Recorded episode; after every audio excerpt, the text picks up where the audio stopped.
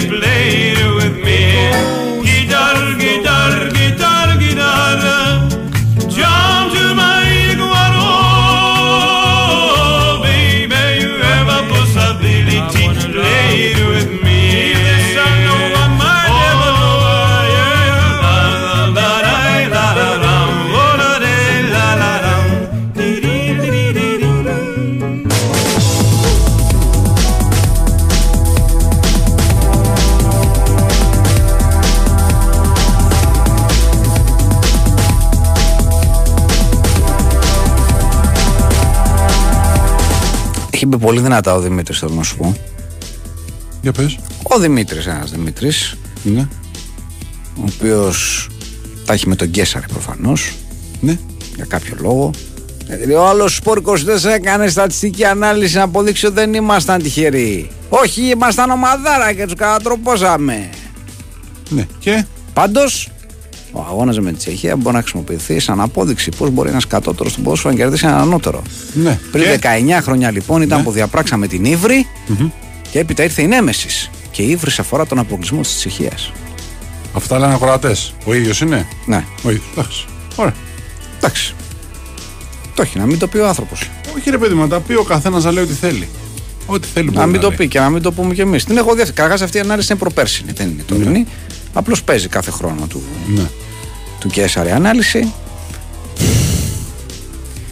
Και για όσους ασχολούνται με αυτά λέει και κάτι και δεν λέει και τίποτα ταυτόχρονα.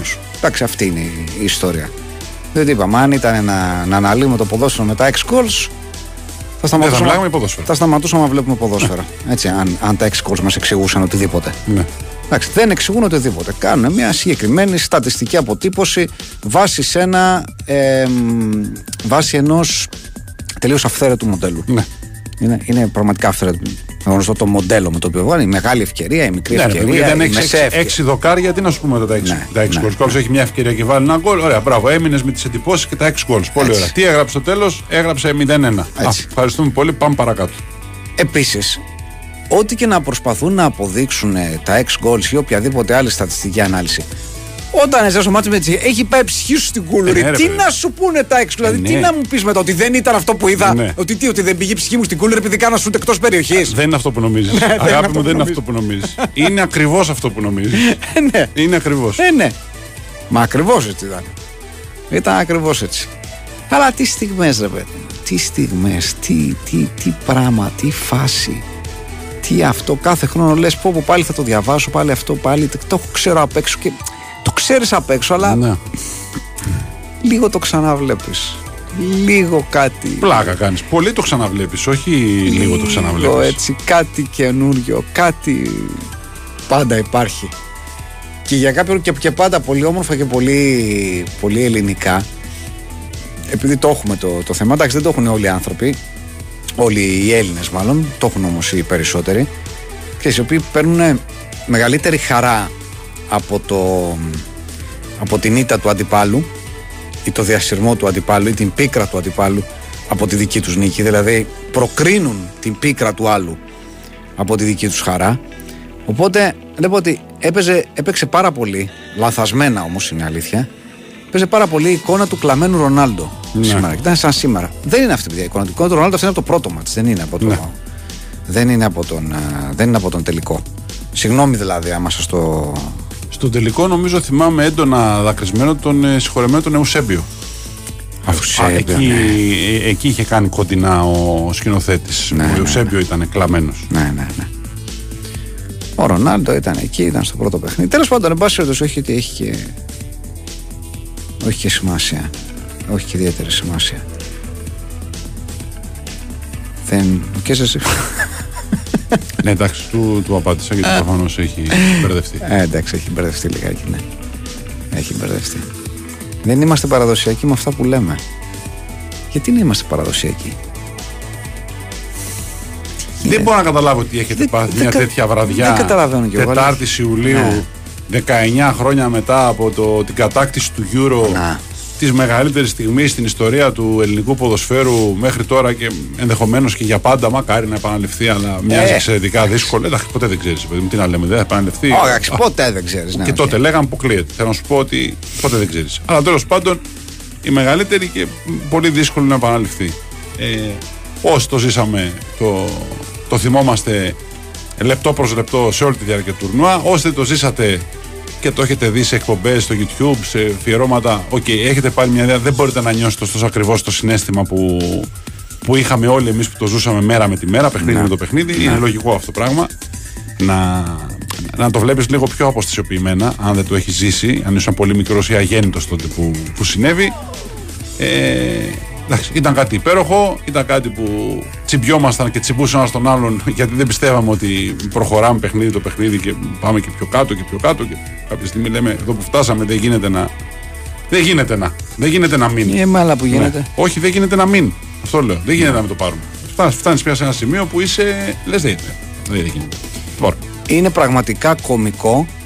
Ε, ακόμα Ακόμα και έκλαιγε στον τελικό. Ρε. Στον τελικό πρέπει να έκλαιγε. Οκ, μπορεί να Ναι, έκλαιγε στο στον τελικό. μπορεί Και να- οκ, είναι- Μπορεί να έκλαιγε και στο πρώτο, μπορεί να έκλαιγε. Το, το, τελικό έκλαιγε. Το, το, έχουν δίκιο οι φίλοι, το θυμάμαι. Εντάξει, ναι. κλάψε, κλάψε. Ναι. Λοιπόν. Ε, κοίτα, το Photoshop που παίζει καιρό τώρα είναι και καλά μια φωτογραφία από περιοδικό μόδας, που είναι η Χορχίνα με τον Κριστιανό. Στο Κριστιανό με το κεφάλι του Χαριστέα. Πάνω. Στη θέση του κεφαλιού του Κριστιανού έχουν βάλει το κεφάλι του Χαριστέα. Μάλιστα. Εντάξει, είναι Εντάξει, γνωστό. έχει, έχει πλάκα γενικά να, να κοροϊδεύουμε, ρε παιδί μου, τον Ρονάλντο. Άλλωστε από εκείνη τη μέρα και μετά η ζωή του πήγε κατά διαόλου. Δεν κατέκτησε τίποτα. Έμεινε φτωχός, άσημος. Ναι. ε, δεν έβγαλε λεφτά, δεν πήρε Champions League, δεν πήρε Euro. Θέλω να πω πραγματικά είναι, έχει πλάκα να κοροϊδεύουμε έναν άνθρωπο που έχει κατακτήσει τα πάντα. Είναι εντάξει. Ναι, εντάξει. Ε, Ρε εντάξει. παιδί μου, καταλαβαίνεις τι εννοώ. Ναι. Ότι ναι, τότε το κάναμε να κάνει. ένα παιδί 19 χρονών που ε, στην πατρίδα του ήθελε να πάρει το Euro, έκλαιγε. «Α, ω, Έχει κλάψει πολλές φορές στη ζωή του. Είναι αστείο να μετά από 19 χρόνια να κοροϊδεύουμε ακόμα έναν άνθρωπο ο οποίος Ναι. έχει πάρει τα πάντα στη ζωή του, έχει βγάλει λεφτά για τις επόμενες 20 ζωές. Ε, Ναι, αλλά τότε έκλαιγε. εντάξει. Λοιπόν, Πόσου εντάξει, θυμάσαι. Τότε έκλαιγε. Ναι. Μετά Ήταν και μικρό γέλασε. παιδί, Ήταν και μικρό παιδί. Άλλο λέω. Μετά γέλασε. Ναι. Εμείς ξαναγελάσαμε; Όχι, μην Καταλαβες. Καταλαβες. Άμα- Γιατί ο- να κάνουμε πλάκα. Δεν το λέω για τον Ρονάλντο ε, συγκεκριμένα, ε, επειδή μπορώ να το συμπαθώ ή οτιδήποτε. Το λέω γενικά. Ότι Ναι. αν εκείνη την επιτυχία του ελληνικού ποδοσφαίρου την είχαμε κάποιο τρόπο κεφαλοποιήσει. Την είχαμε κάνει καύσιμο. Τι για τα- κεφαλοποιήσαμε ρε σε αυτή τη χώρα για να το μπάσκετ. κεφαλοποιήσουμε το. Την επιτυχία του 87 την κεφαλοποιήσαμε. Ναι. Γεμίσαν και παιδάκια γειτονιές σε όλη την Ελλάδα. Γραφτήκαν παιδάκια σε ομάδες. Και εγώ μεταξύ αυτών.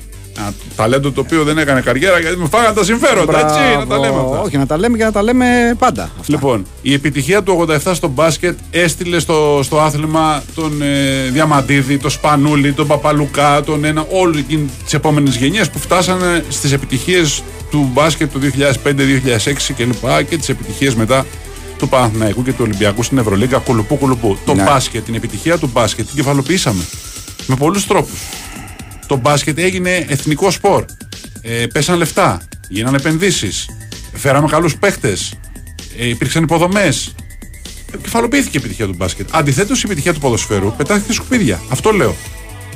Και γι' αυτό το λόγο από εκείνη τη μέρα και μετά και μέχρι τώρα, με ελάχιστες εξαιρέσεις που έχουν να κάνουν με τη συμμετοχή της Ελλάδας σε ένα Euro, σε ένα Μουντιάλ, το παιχνίδι με την Κωνσταντίνα που κοντέψαμε να φτάσουμε στους 8 κουλουπού κουλουπού, Αχ, με Ναι. ελάχιστες εξαιρέσεις, χαρά από το ποδόσφαιρο σε επίπεδο εθνικής ομάδας δεν έχουμε πάρει. όχι.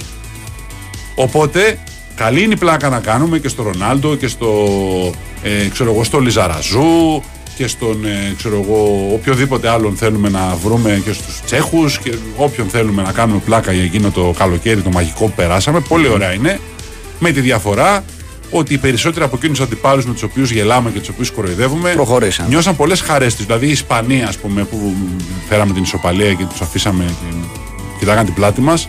Μετρήστε πόσους τίτλους έχει πάρει η Ισπανία τα επόμενα χρόνια που ακολούθησαν από το, το 2004 και μετά. Και τι έχει καταφέρει η Ισπανία σε όλες τις ηλικιακές κατηγορίες. Ωραία η πλάκα. Αν είχαμε καταφέρει κιόλας εκείνη την επιτυχία να την κάνουμε καύσιμο, να γίνουν γήπεδα, να πάνε παιδιά να παίζουν μπάλα, να βελτιωθούν οι καταστάσει, να πατάξουμε τη βία, να γίνουμε άνθρωποι σε ό,τι έχει να κάνει με το ποδόσφαιρο και να έχουμε ένα άθλημα το οποίο να καμαρώνουμε και να πηγαίνουμε στο γήπεδο με τα παιδιά μας και όχι Δεν να θα τρέχουμε γίνουμε μακριά. άνθρωποι ποτέ. Τρεζεγκέ. Εντάξει. Τρεζεγκέ. Συγγνώμη. Όχι, όχι. Εντάξει. να σου πω. Λοιπόν, την εθνική μας την ξέρουμε απ' έξω κανένα εκατοτά. Τα έχουμε ζήσει όλα. Θέλω να μου πεις από τους Πορτογάλους, Ναι. πώς θυμάσαι από την δεκάδα των Πορτογάλων; Ε, αρκετούς θυμάμαι. Πες μου. Εντάξει. Γιατί; Έτσι. Α, Δεν θυμάμαι αρκετούς. Τους Καρβάλιους, όλους αυτούς τους ε, Κο- Κωστίνιου, τους ε, Ζόρζ Αντράντε, ξέρω εγώ. Τους, ε, το- θυμάμαι αρκετούς από τους από τους παίχτε της ε, Πορτογαλίας. Ήταν γνωστές φυσιογνωμίες άλλωστε. Ήταν Ήτανε- όλοι γνωστοί. Ήταν όλοι Πόρτο, γνωστοί. ήταν, ήταν ο παίχτη που τους βλέπαμε και στο Champions League τότε. Ήταν, Ήταν Κόουτ, ήταν Πόλο Φεραίρα, ήταν Μανής. Ο Ρουί Κώστα. Ήταν, Κώστα, ναι, ναι, διάφορα. Φίγκο, Σιμάο, Παουλέτα και μία από τις, ε, από τις αστείες ιστορίες ε, την οποία δε- αυτή δεν την ήξερα είναι μια ιστορία που την, ε, την έμαθα ε, σήμερα είναι ότι ε, λίγες μέρες μετά το τέλος του Euro ο Νούνιο Γκόμες ήρθε Ελλάδα για διακοπές και πάει και πετυχαίνει λέει πούς τους πάει ο διάλογος στο πόδι του και βρίσκει σε ένα ξενοδοχείο που είναι όλοι οι παίχτες της Εθνικής που τους έχουν κάνει δώρο ε, Τις διακοπές. διακοπές. Και ο Μα βρίσκει το φίσα και του λέει τι κάνεις εδώ. Τι κάνεις;» «Ε, Εμείς είμαστε εδώ, λέει τέλος πάντων. Ε, Μας πρόσφεραν διακοπές μια εβδομάδα. Τι να κάνει ο Νουνιογκόμο. Το εκεί είναι εκεί λοιπόν με όλη την εθνική. Και λέει ο Νουνιογκόμο, ευτυχώς είχε δύο παραλίες στο ξενοδοχείο. Έβλεπα που θα παραστεί. Ναι, και πήγαινα στην άλλη. Αλλά, αλλά, Έσκαγε ποτάρα κάθε μέρα. κάθε μέρα λέει έσκαγε ποτάρα με το σερβιτόρο. και του έλεγα, Δεν έχω παραγγείλει. Και μου λέει ο σερβιτόρο, Είναι κερασμένο από τον κύριο Χαριστέα. Γλέντι, έτσι. Γλέντι. Γλέντι. Γλέντι. Εντάξει, ωραίο γλέντι αυτό ρε παιδί μου. Ναι, Θέλω ναι, να πω. ναι, αυτό είναι α, ωραίο. ωραίο. Ε, ε, είχε την πλάκα του, είχε ξέρεις, ένα επίπεδο, δεν ήταν καφριλίκι. Είπε τους είχα το ποτό κάθε μέρα και Ωραίο, τον κύριο ωραίο. Χαριστέα. Όχι, ήταν- Εντάξει, Δεν του ήταν- λέει, ξέρω εγώ, κερασμένο από τον μπαμπά σου. Δεν του λέγανε τέτοια πράγματα. ας πούμε. Του λέγανε από τον κύριο Χαριστέα κερασμένο στην υγειά σας, ξέρω εγώ κλπ. ναι. Ήταν ωραίο, ήταν ωραίο. Ε, νομίζω ότι στιγμές του Euro, εντάξει, πέραν του πρώτου παιχνιδιού, εντάξει, συγκλονιστικό, υπέροχο όλα αυτά, το ζόρι με την Ισπανία, γιατί με την- με την Ισπανία φάγαμε μεγάλο ζόρι, είναι η αλήθεια. Ε, Με τη Ρωσία φάγαμε το μεγάλο ζόρι. αυτό θέλω να πω. Φτάνουμε στη Ρωσία, όπου υποτίθεται ότι είμαστε λίγο πιο ήσυχοι, διότι ως καταφερτζίδες τα καταφέραμε κάπως με την Ισπανία και πέραμε την Ναι. Ισοπαλία και λέμε τη Ρωσία, εντάξει, θα τα καταφέρουμε. Παπ, 2-0 στο τέταρτο και τρεχάτε ποδαράκια μου. Να είναι καλά ο Βρίζας. Για μένα η στιγμή του, η στιγμή του Euro Ναι, είναι που δεν γίνει το 3-0. Είναι η στιγμή που δεν γίνεται 3-0 με την παράλληλη παλιά Ναι, Ε, με εξεδρωμένο τον Νικοπολίδη και έναν Ρώσο παίχτη που δεν θυμάμαι ο Θεός να τον έχει καλά που είναι ένα βήμα πιο πίσω από την μπάλα και δεν προλαβαίνει σε κενή αστεία να κάνει το 3-0 Ναι. και να μας αποκλείσει. Γιατί με 3-0 μέναμε εκτός. Με τρίτο γκολ της Ρωσίας μέναμε εκτός. Ε, ναι, στη θέλουμε να διαφορά. βάλουμε δύο μετά, ξέρω. Ναι, δεν θα μέναμε εκτός. Δηλαδή με τη διαφορά τερμάτων πια μέναμε εκτός. Το 2-1 ήταν τα μαμ για να. Ναι. Δεν περάσαμε καν με διαφορά τέρματα. Περάσαμε με περισσότερα γκολ. Περισσότερα. Δηλαδή, περάσαμε, είμαστε με 4 βαθμούς, 4-4 τέρματα εμείς, 2-2 τέρματα Ισπανία και περάσαμε ουσιαστικά επειδή σκοράραμε περισσότερα τέρματα. Ναι, είναι ακριβώς έτσι όπως το λες. Υπάρχουν τέτοιες στιγμές, ξέρεις, αυτές είναι στιγμές λιγότερο τραγουδισμένες. Θα σου πω τώρα άλλη μία που τη θυμάμαι πάρα πολύ χαρακτηριστικά. Στον προημιτελικό ε, Αργεντινής Αγγλίας το 1986 Ναι. Πάει το παιχνίδι όπως όλοι ξέρουμε ότι πηγαίνει. Έτσι, 2-0. 2-1. Ο Λίνικερ. Ε, και παρότι η Αργεντινή μετά έχει δοκάρει, έχει δοκάρει για να κάνει το 3-1, δεν το κάνει, η Αγγλία πιέζει στο τελος Και γίνεται λοιπόν μια φάση η οποία είναι ή στο 88 ή στο 89, γίνεται μια σέντρα, περνάει μπάλα πάνω από τον Μπούμπιδο, ο οποίος είναι εξωτερικό από τα, από τα πλάγια, περνάει από πάνω του, φτάνει δεύτερο δοκάρι και τρέχει, φεύγει ο Λίνεκερ καθοδός να, όσα. μπει- να μπει με την μπάλα μες στα δίχτυα και πέφτει ο, ο Λαρτεκοετσέα, αν είσαι το Θεός σου, στη γραμμή σχεδόν αλήθεια να το δεις και βγάζει την μπάλα με την πλάτη. Γιατί δεν μπορεί να τη βγάλει αλλιώς. Πετάγεται και τεινάζει το σώμα του προς τα πίσω και βγάζει την μπάλα με την πλάτη. Να, στιγμές ας πούμε, οι οποίες ξέρεις, μπορούσαν να έχουν κάνει το παιχνίδι αλλιώς. Τέλος πάντων, εμ, ναι, λοιπόν, με τη Ρωσία φάγαμε το, το μεγάλο άγχος. Ε, με τη Γαλλία, παρότι πρέπει να πούμε ότι είναι το παιχνίδι στο οποίο γράφτηκαν πώς να σου πω, τα περισσότερα, ε, όχι αρνητικά να το πω, αλλά εν πάση περιπτώσει ε, είχαμε την αίσθηση ότι είναι η ομάδα με την οποία θα είχαμε τη μεγαλύτερη διαφορά μέσα στο γήπεδο. Θα βλέπαμε πολύ μεγάλη διαφορά μέσα στο γήπεδο. Νομίζω ότι είναι και το παιχνίδι που κάνουμε είναι για μένα, ακόμα και σήμερα. Νομίζω ότι είναι το καλύτερο αμυντικά παιχνίδι στην ιστορία της Εθνικής. Το παιχνίδι με τη Γαλλία είναι το καλύτερο. Όλων. Γιατί, γιατί η Γαλλία από τη μέση και μπροστά φύσαγε. Οπότε για να μπορέσουμε να αντιμετωπίσουμε αποτελεσματικά τη Γαλλία και όντως ένα παιχνίδι που δεν κάνει σχεδόν καμία σπουδαία ευκαιρία, πραγματικά, το ότι δεν κάνουν αυτοί οι παίχτε καμιά τόσο σπουδαία ευκαιρία, πιστώνεται αποκλειστικά στο, στο αμυντικό σύστημα της Εθνικής που βεβαίως λειτουργήσε καθ' όλη τη διάρκεια του Euro. Έτσι εννοείται αυτό.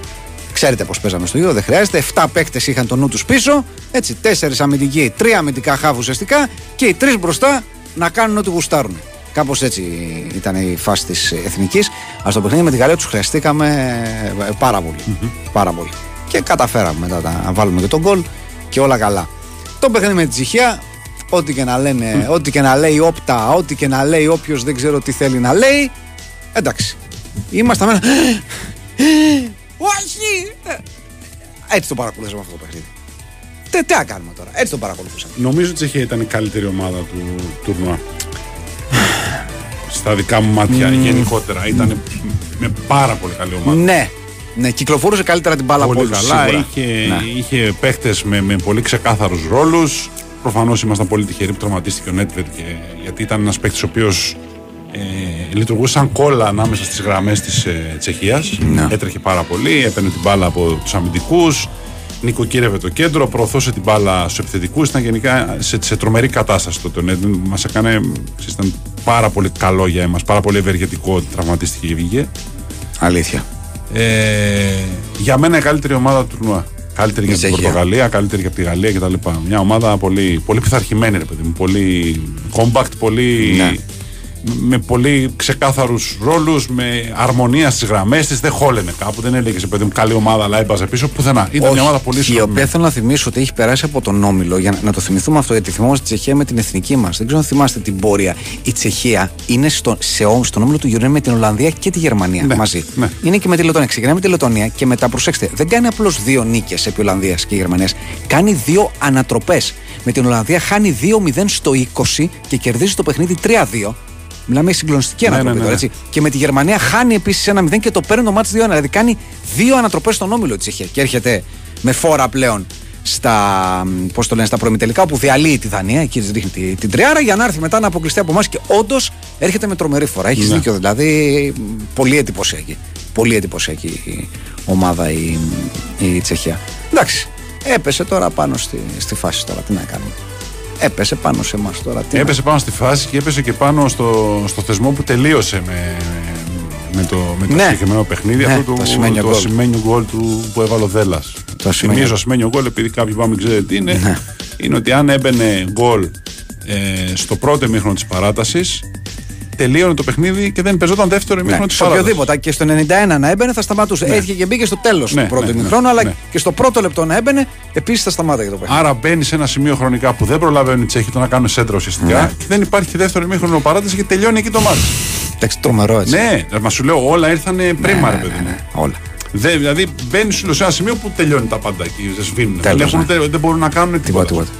Τίποτα. Και αυτό και το ξέρουν και γι' αυτό είναι και τόσο έτσι, μυθική η σκηνή που βάζει τον κόλλο Δέλλα και τι έχει γονατίζουν. Ναι. Ε, γονατίζουν γιατί ξέρουν ότι δεν, δεν έχουμε να κάνουμε τίποτα. Θα κάνουμε σέντρα και θα τους φύριξει όπως ακριβώς Ναι. όπως ακριβώς έγινε. Τρομερή ιστορία. Ναι, ήταν η τελευταία δρομή. Ήταν και η πρώτη. Δηλαδή έγινε πρώτη και τελευταία. Αυτό δεν θυμάμαι. Ότι ήταν τελευταία το θυμάμαι. Ότι ήταν τελευταία θυμάμαι. Αν ήταν πρώτη, δεν, ε, νομίζω δεν ήταν πρώτη. δεν πρέπει όχι να ήταν πρώτη. λες, ε. Όχι, δεν πάει- εφαρμόστηκε μόνο σε μια διοργάνωση. Δεν ξέρω, δεν το θυμάμαι. Αν το δεν ήταν θυμάται πάντως και κανείς. πολύ πετυχημένος κανονισμός. Μια χαρά ήταν. Για μας, Πάρα ναι. πολύ καλός. Ο καλύτερος κανονισμός του κόσμου. Για ήταν. Πλάκα μα- κάνεις. Δεν υπάρχει καλύτερος κανονισμός. Για μας ήταν τέλεια. Για μας ήταν τέλεια, είναι, είναι η αλήθεια. Λοιπόν, ε, και αφού λοιπόν συμβαίνει αυτό, το πραγματικά περίεργο είναι ότι στο συλλογικό θυμικό, και αυτό είναι τρομερό, το τρομερό είναι ότι κατά τη διάρκεια του Euro, στη χώρα υπήρχε αυτό που λέμε, δηλαδή όλοι περίπου νιώθαμε τα ίδια πράγματα. Ναι. Είναι, το- δεν έχει ξανασυμβεί. Είναι σαν να πούμε με έναν τρόπο ότι πραγματικά το Euro το ζήσαμε όλοι μαζί. Το ζήσαμε όλοι μαζί, αλλά το ζήσαμε με τον ίδιο τρόπο. Συντονιστήκαμε πραγματικά Συντονιστήκαμε, με ναι. έναν τρόπο. Ναι, Ναι, ναι, ναι. Ισχύει αυτό. το. Ισχύει. Λοιπόν, οπότε, ο συντονισμός αυτός ο πνευματικός οδήγησε στο εξής παράδοξο. Οδήγησε στο να φτάσουμε στον τελικό, σαν σήμερα, καλή ώρα, και να είμαστε ιδιαίτερω ήσυχοι για, το, Ναι, για ρε. την έκβασή του. Ναι, ναι. Δηλαδή ξεκίνησε το τελικό και όχι, είχαμε πει ότι τύπου τα δύσκολα είναι πίσω μας. Ναι, ναι, ναι. Τε, τελειώσαμε, τα δύσκολα τα περάσαμε. Σήμερα Και παίζαμε θα με την κερδίσουμε. οργανώτρια στην, ε, στο σπίτι της. Ναι. Με μια πολύ καλή ομάδα. δηλαδή δεν είναι ότι φτάσαμε να παίξουμε, ας πούμε, με έναν αντίπαλο της πλάκας που έτυχε να περάσει το τελικό. Ήταν, κοιτώντας τώρα, είχες ένα ακόμα βουνό να ανέβεις στο τελικό. Ναι, ναι, ναι, θέλω ναι, ναι. να πω. Κι όμως, ναι, όπως ακριβώς το λες, ήμασταν πάρα πολύ ήρεμοι. Δηλαδή, α- άπαξ και περάσαμε την Τσεχία στον ημιτελικό με τον τρόπο που έγινε, ήμασταν πια 105% Ναι, σίγουροι. ότι με ότι- κάποιο Ναι, τρόπο θα γίνει. Α, Ότι δεν υπήρχε ρε παιδί μου αμφιβολία. Δεν υπήρχε άνθρωπος που να και σου λέγε εντάξει. αυ- Δηλαδή αυτό που λέμε τώρα ως συζήτηση δεν υπήρχε για να καταλάβει. Δεν υπήρχε συζήτηση ότι ε, ε, μα είναι δυνατόν θα κερδίσουμε δεύτερη φορά τους κοδεσπότες μέσα στο σπίτι τους. Δεν υπήρχε αυτή η Ναι, ναι. Συζήτηση. Δεν λέγαμε, δεν υπήρχε συζήτηση τύπου θα τους σκίσουμε, αλλά μια ηρεμία τύπου και παιδιά πάμε στο τελικό. ε, Το θα- μηδέν πίσω και Ναι, κάπως ο Χαριστέας μπροστά θα βάλει ένα γκολ. Ναι, και έγινε ακριβώς έτσι. Ναι, ήταν όπως Και το είναι είπαμε ακριβώς. στην αρχή, παιδιά. Το ασημένιο γκολ ήταν ότι αν έμπαινε γκολ σε οποιοδήποτε σημείο του πρώτου ημιχρόνου της παράτασης, Ναι. το παιχνίδι θα τελείωνε με το που σφυριζόταν το ημίχρονο της παράτασης. Δηλαδή δεν παίζονταν δεύτερο ημίχρονο, γι' αυτό και τους πεθάναμε γιατί το βάλαμε στο τέλος. Ναι, ναι, ναι, Ακριβώς ναι. τις Ναι, καθυστερήσει ουσιαστικά του πρώτου ημιχρόνου της παράτασης και τελείωσε εκεί το μάτι. Αυτό ήταν το ασημένιο γκολ, ναι. Τέλος πάντων και φτάσαμε, εν πάση περιπτώσει, στο, στο τελικό. Γίνανε αυτά που γίνανε, τα ωραία. Ε, θυμήθηκα επίσης σήμερα, τώρα κάνω αναδρομές. Υπάρχουν ε, τουλάχιστον δύο τελικοί, αν τώρα το θυμάμαι, στους οποίους πολλές φορές μιλάμε, ρε παιδί μου, για φάβες του τερματοφύλακα. Εδώ πέρα μιλάμε για τρανταχτή περίπτωση. Ναι. Δηλαδή ένας πραγματικά πολύ καλό τερματοφύλακα. Γιατί ο Ρικάρντος ήταν πραγματικά πολύ καλός τερματοφύλακα. Κάνει κάτι αληθινά ακατανόητο στη φάση του, του γκολ. Ό,τι κάνει να βγει, κοντοστέκεται, μαρμαρώνει Ναι, και. αυτό που λέω. Κολλάει το μυαλό του ανθρώπου και είναι τελικός. Και, και ξέρεις τι μου θύμισε; Πάλι το θυμάσαι, θα πάω πάλι στο 86. Είναι μια φάση. Θυμάσαι το πρώτο γκολ του τελικού, γιατί μιλάμε μόνο για τελικούς. Γίνεται εκεί επίσης μια σέντρα από κόρνερ, νομίζω είναι κιόλας. Και βγαίνει ο Σουμάχερ. Επίσης καλός τερματοφύλακας, κωλόπαιδο, ότι εντάξει, όλα τα άλλα, οκ. Καλός τερματοφύλακας, ωστόσο. Και κάνει μια έξοδο στην οποία δεν σηκώνει καν. Είναι τόσο μακριά από την μπάλα που δεν σηκώνει καν τα χέρια του. Δεν προσπαθεί να τη βλέπει. Περνάει η μπάλα τρία μέτρα πάνω από το, από το χέρι του και πάει η μπάλα στο κεφάλι του Μπράουν, ο οποίος ανοίγει το σκόρ σε κενή εστία ουσιαστικά. Αυτά που σταματάει το μυαλό πραγματικά. Πραγματικά σταματάει το μυαλό. Τέλος πάντων. Εντάξει. Ε, ναι, το χρυσό γκολ ήταν άλλο. Το, Άλλο το χρυσό γκολ. Τώρα δεν λέμε για το, για το ασημένιο τώρα. Το χρυσό γκολ ήταν με το που έμπαινε το γκολ τελείωνε το παιχνίδι κατευθείαν. Ναι. Ε, αυτό ήταν το, το, το, το χρυσό Λοιπόν, γκολ. στον τελικό του κυπέλου UEFA έγινε πρώτη φορά. Ημιτελικό του Euro και τέλος. Μάλιστα. Άρα, 2003-2004 λοιπόν, ουσιαστικά μία, μία σεζόν ήταν. Μία σεζόν ήταν όλοι όλοι οι συγκεκριμένοι. Λοιπόν, αυτά ήταν τα, τα ωραία. Η άλλη ιστορία που θυμήθηκα σήμερα με, το- με την τεστοστερόνη του Ζαγοράκη, Ναι, η ναι. περίφημη που εντάξει ήταν ψιλογνωστή, απλώς είχα καιρό έτσι να τη, ε, να τη διαβάσω. Καλά το αξίδι του Ντε με τον Κατσουράν που τα τραυματίας, εντάξει αυτό το, το ξέραμε, το, το θυμόμαστε. Ε, ο τσακωμός ε, Ρεχάγκη, παλίδι, ναι. το παλίδι με το Ρεχάγκη για το αν πρέπει να μπει ο Τσάρτας με τη, με τη Τσεχία. Ο Ρεχάγκελ δεν ήθελε να βάλει τον Τσάρτα, το Τοπαλίδη επέμενε να μπει ο Τσάρτας και μπήκε ο Τσάρτας. Τελικά στο 91. Και... Ενώ η εντολή ήταν να πάει δεύτερο δοκάρι μπάλα. Ο Ναι. Τσάρτας βλέπει την κίνηση των παιχτών και τον Δέλα στο πρώτο δοκάρι και αποφασίζει να στείλει την μπάλα στο πρώτο δοκάρι με το, με το κόρνερ. Σωστό, γιατί εντάξει, είδε την κίνηση. Αυτό Λογικό. λέω. Υπήρχαν δύο παίχτες εκεί. Υπήρχε Ναι. και ήταν και ο δεν ποιος οριστέ, μαζί με το Δέλα, ήταν, ήταν και ο Φίσας, νομίζω. Οκ. Okay. Ήταν κάποιος άλλος. Και σαν να βάζει ένα ποτήρι νερό τέλος πάντων, έστειλε την μπάλα στο κεφάλι του, του Δέλα. Να. Και τελείωσε εκεί η δουλειά. Όπως επίσης, ε, έτσι μια τελευταία είναι ότι η, είναι η ιστορία της παρανόησης που έφερε το γνωστό ε, σύνθημα Ναι. στο να δημιουργηθεί το, το γνωστό ε, σύνθημα η παρανόηση λοιπόν έχει γίνει στο πρώτο έχει γίνει στο παιχνίδι της πρεμιέρας είναι το παιχνίδι με την, ε, Πορτογαλία. με την Πορτογαλία όπου είμαστε το 2-0 θυμάστε στις καθυστερήσεις μειώνει ο Κριστιανό με κεφαλιά και, Και ζούμε ένα άγχος στο τέλος γιατί μένουν λίγα λεπτά μεν. Ακριβώς, λοιπόν, οπότε ξεκινάνε κάποιοι Έλληνες να τραγουδούν σφύριξέ το το Μημένο. ναι δηλαδή τύπου λίχτο ρε παιδί μου να τελειώνουμε και κάποιοι δεν ακούνε καλά, δεν ακούνε το σφύριξε, δεν το ξεχωρίζουν και λένε μάλλον σήκωσε λένε, σήκωσε το και αρχίζουν όλοι σήκωσε το το τέτοιο και τα λοιπά και έτσι έγινε η ιστορία. Εντάξει, ωραία είναι αυτά. Όμορφα είναι αυτά. Ναι, παιδιά, κάνα σέντρα. Πάντα εννοείται ότι θα κάνα σέντρα. Δείτε, δεν λύγει παιχνίδι χωρίς να γίνει σέντρα. Μα έχει μπει γκολ, γίνεται Μόνος στο σέντρα. χρυσό γκολ. Που δεν Έστω και γίνεται σέντρα. διατυπικού. Ούτε α, στο χρυσό γκολ δεν Τελειώνουν γινόταν. τα πάντα. Με το που μπαίνει το γκολ σφυρίζεται λήξη κατευθείαν. Δεν υπάρχει σέντρα. Στο χρυσό γκολ. Ναι, ναι, ναι. Στο ασημένιο πρέπει να ολοκληρωθεί το ημίχρονο, το συγκεκριμένο ημίχρονο της παράτασης. Αν είχε 10 λεπτά, θα παίζονταν 10 λεπτά. Εκεί Ναι. δεν είχε τίποτα. Με το που κάνα σέντρα τελείωσε, γιατί ήμασταν ήδη στη λήξη του πρώτου ημίχρονου της παράτασης όταν έβαλε τον κολοδέλα. Ναι. Ο Καψής που λέτε γιατί είχε μούτρα, δεν νομίζω ότι είχε μούτρα. Από ό,τι είπε τελικά, από ό,τι μυστηρεύτηκε ο Τάκης Οφίσα, αν θυμάμαι καλά, ο οποίος τον, ε, τον ρώτησε στους πανηγυρισμούς, του λέει Αλλά μη χαλάρα, τους σκίσαμε και του, και του λέγε λέει ο Καψής, Εντάξει, ρε Τάκη. Εντάξει, καλά τα πήγαμε. και μετά λέει. Ο Νουνεχής. Ο Νοεχής, ναι. Μετά λέει, του έλεγε ότι ήταν έτσι. Γιατί όταν φωτογραφίε βλέπεις τον καψί λίγο, όχι μανουριασμένο, αλλά εν πάση περιπτώσει κατηφί. Ναι. Να το πω έτσι. Ότι είχε λέει στο μαχό που τον είχε πιάσει στο στομάχι του. Δεν το αποκλείω. Μπορεί και από στο άγχος μαχόπονο, ή για από ποτέ- οτιδήποτε, Είχε ναι. τρέξει πάρα πολύ, είχε Ναι, ναι. αγχωθεί πάρα πολύ. Είχε ξέρεις, και όλο αυτό το πράγμα.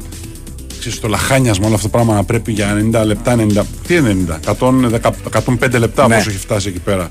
Να είσαι στην τζίτα συνέχεια, ας πούμε. Να μην κάνεις το παραμικρό λάθος, γιατί το λάθος του ενός θα κρέμαγε όλη την ομάδα.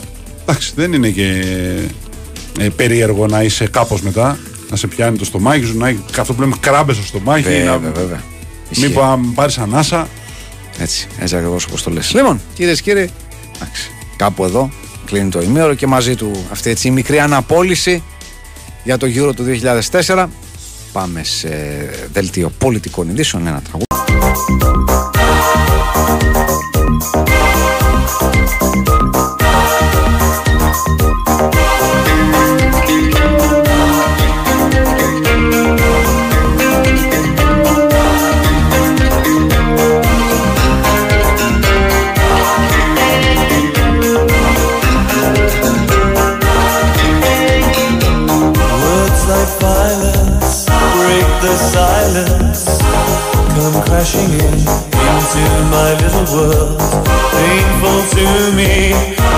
Right through me. Can't you understand?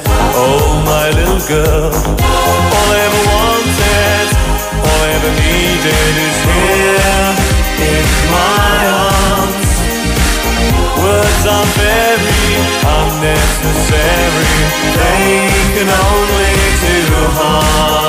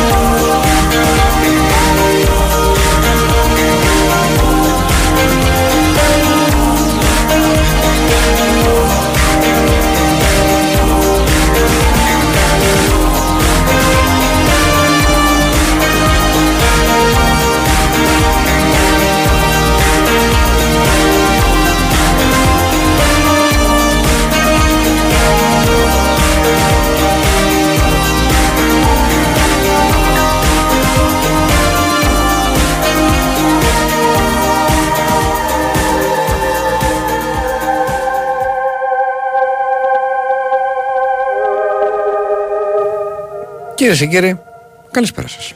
Γεια σας.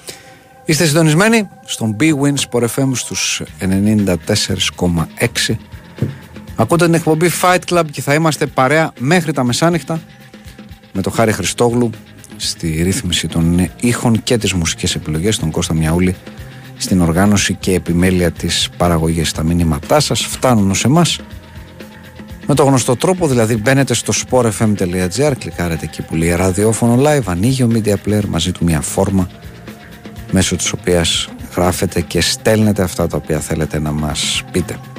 Τα email σας στο ράμα για 05.yahoo.gr Οποτεδήποτε το επιθυμείτε fightclub2.0 Γράφετε στην αναζήτηση του facebook ή του youtube Αντίστοιχα για να βρείτε την επίσημη σελίδα μας, το επίσημο κανάλι μας Το ίδιο ακριβώς γράφετε στην αναζήτηση του Google Play Store ή του App Store για να βρείτε και να κατεβάσετε δωρεάν το application της εκπομπής. Fight Club 2001 όλο μαζί ως μία λέξη για να μας βρείτε στο Instagram και fightclub.gr το επίσημο site της εκπομπής Κώστας Βαϊμάκης και Γιάννης Σαούσης στο, στα μικρόφωνα. Και στα νέα της ημέρας τώρα παραμένοντας στο, στο ποδόσφαιρο δύο είναι τα σπουδαία νέα. Θα μου επιτρέψετε όμως να μην ξεκινήσουμε από τα πιο σπουδαία από πλευράς ονομάτων. Θα μπορεί να περιμένει λίγο ο κύριος Μέση και οι υπόλοιποι, διότι υπάρχουν άλλα νέα που είναι πιο σοβαρά. Χθες λέγαμε ότι ο Τζέραρτ, που αυτό που τον θέλει ο Σαουδάραβε και το σκεφτόταν να πάει, αλλά τελικά δεν λέει άσχη. Θυμάσαι και πήγαμε ναι. και πήγε στην, σε αυτή την άλλη τη ΦΑΚ, στην ομάδα με αυτό το περίεργο όνομα τέλος πάντων.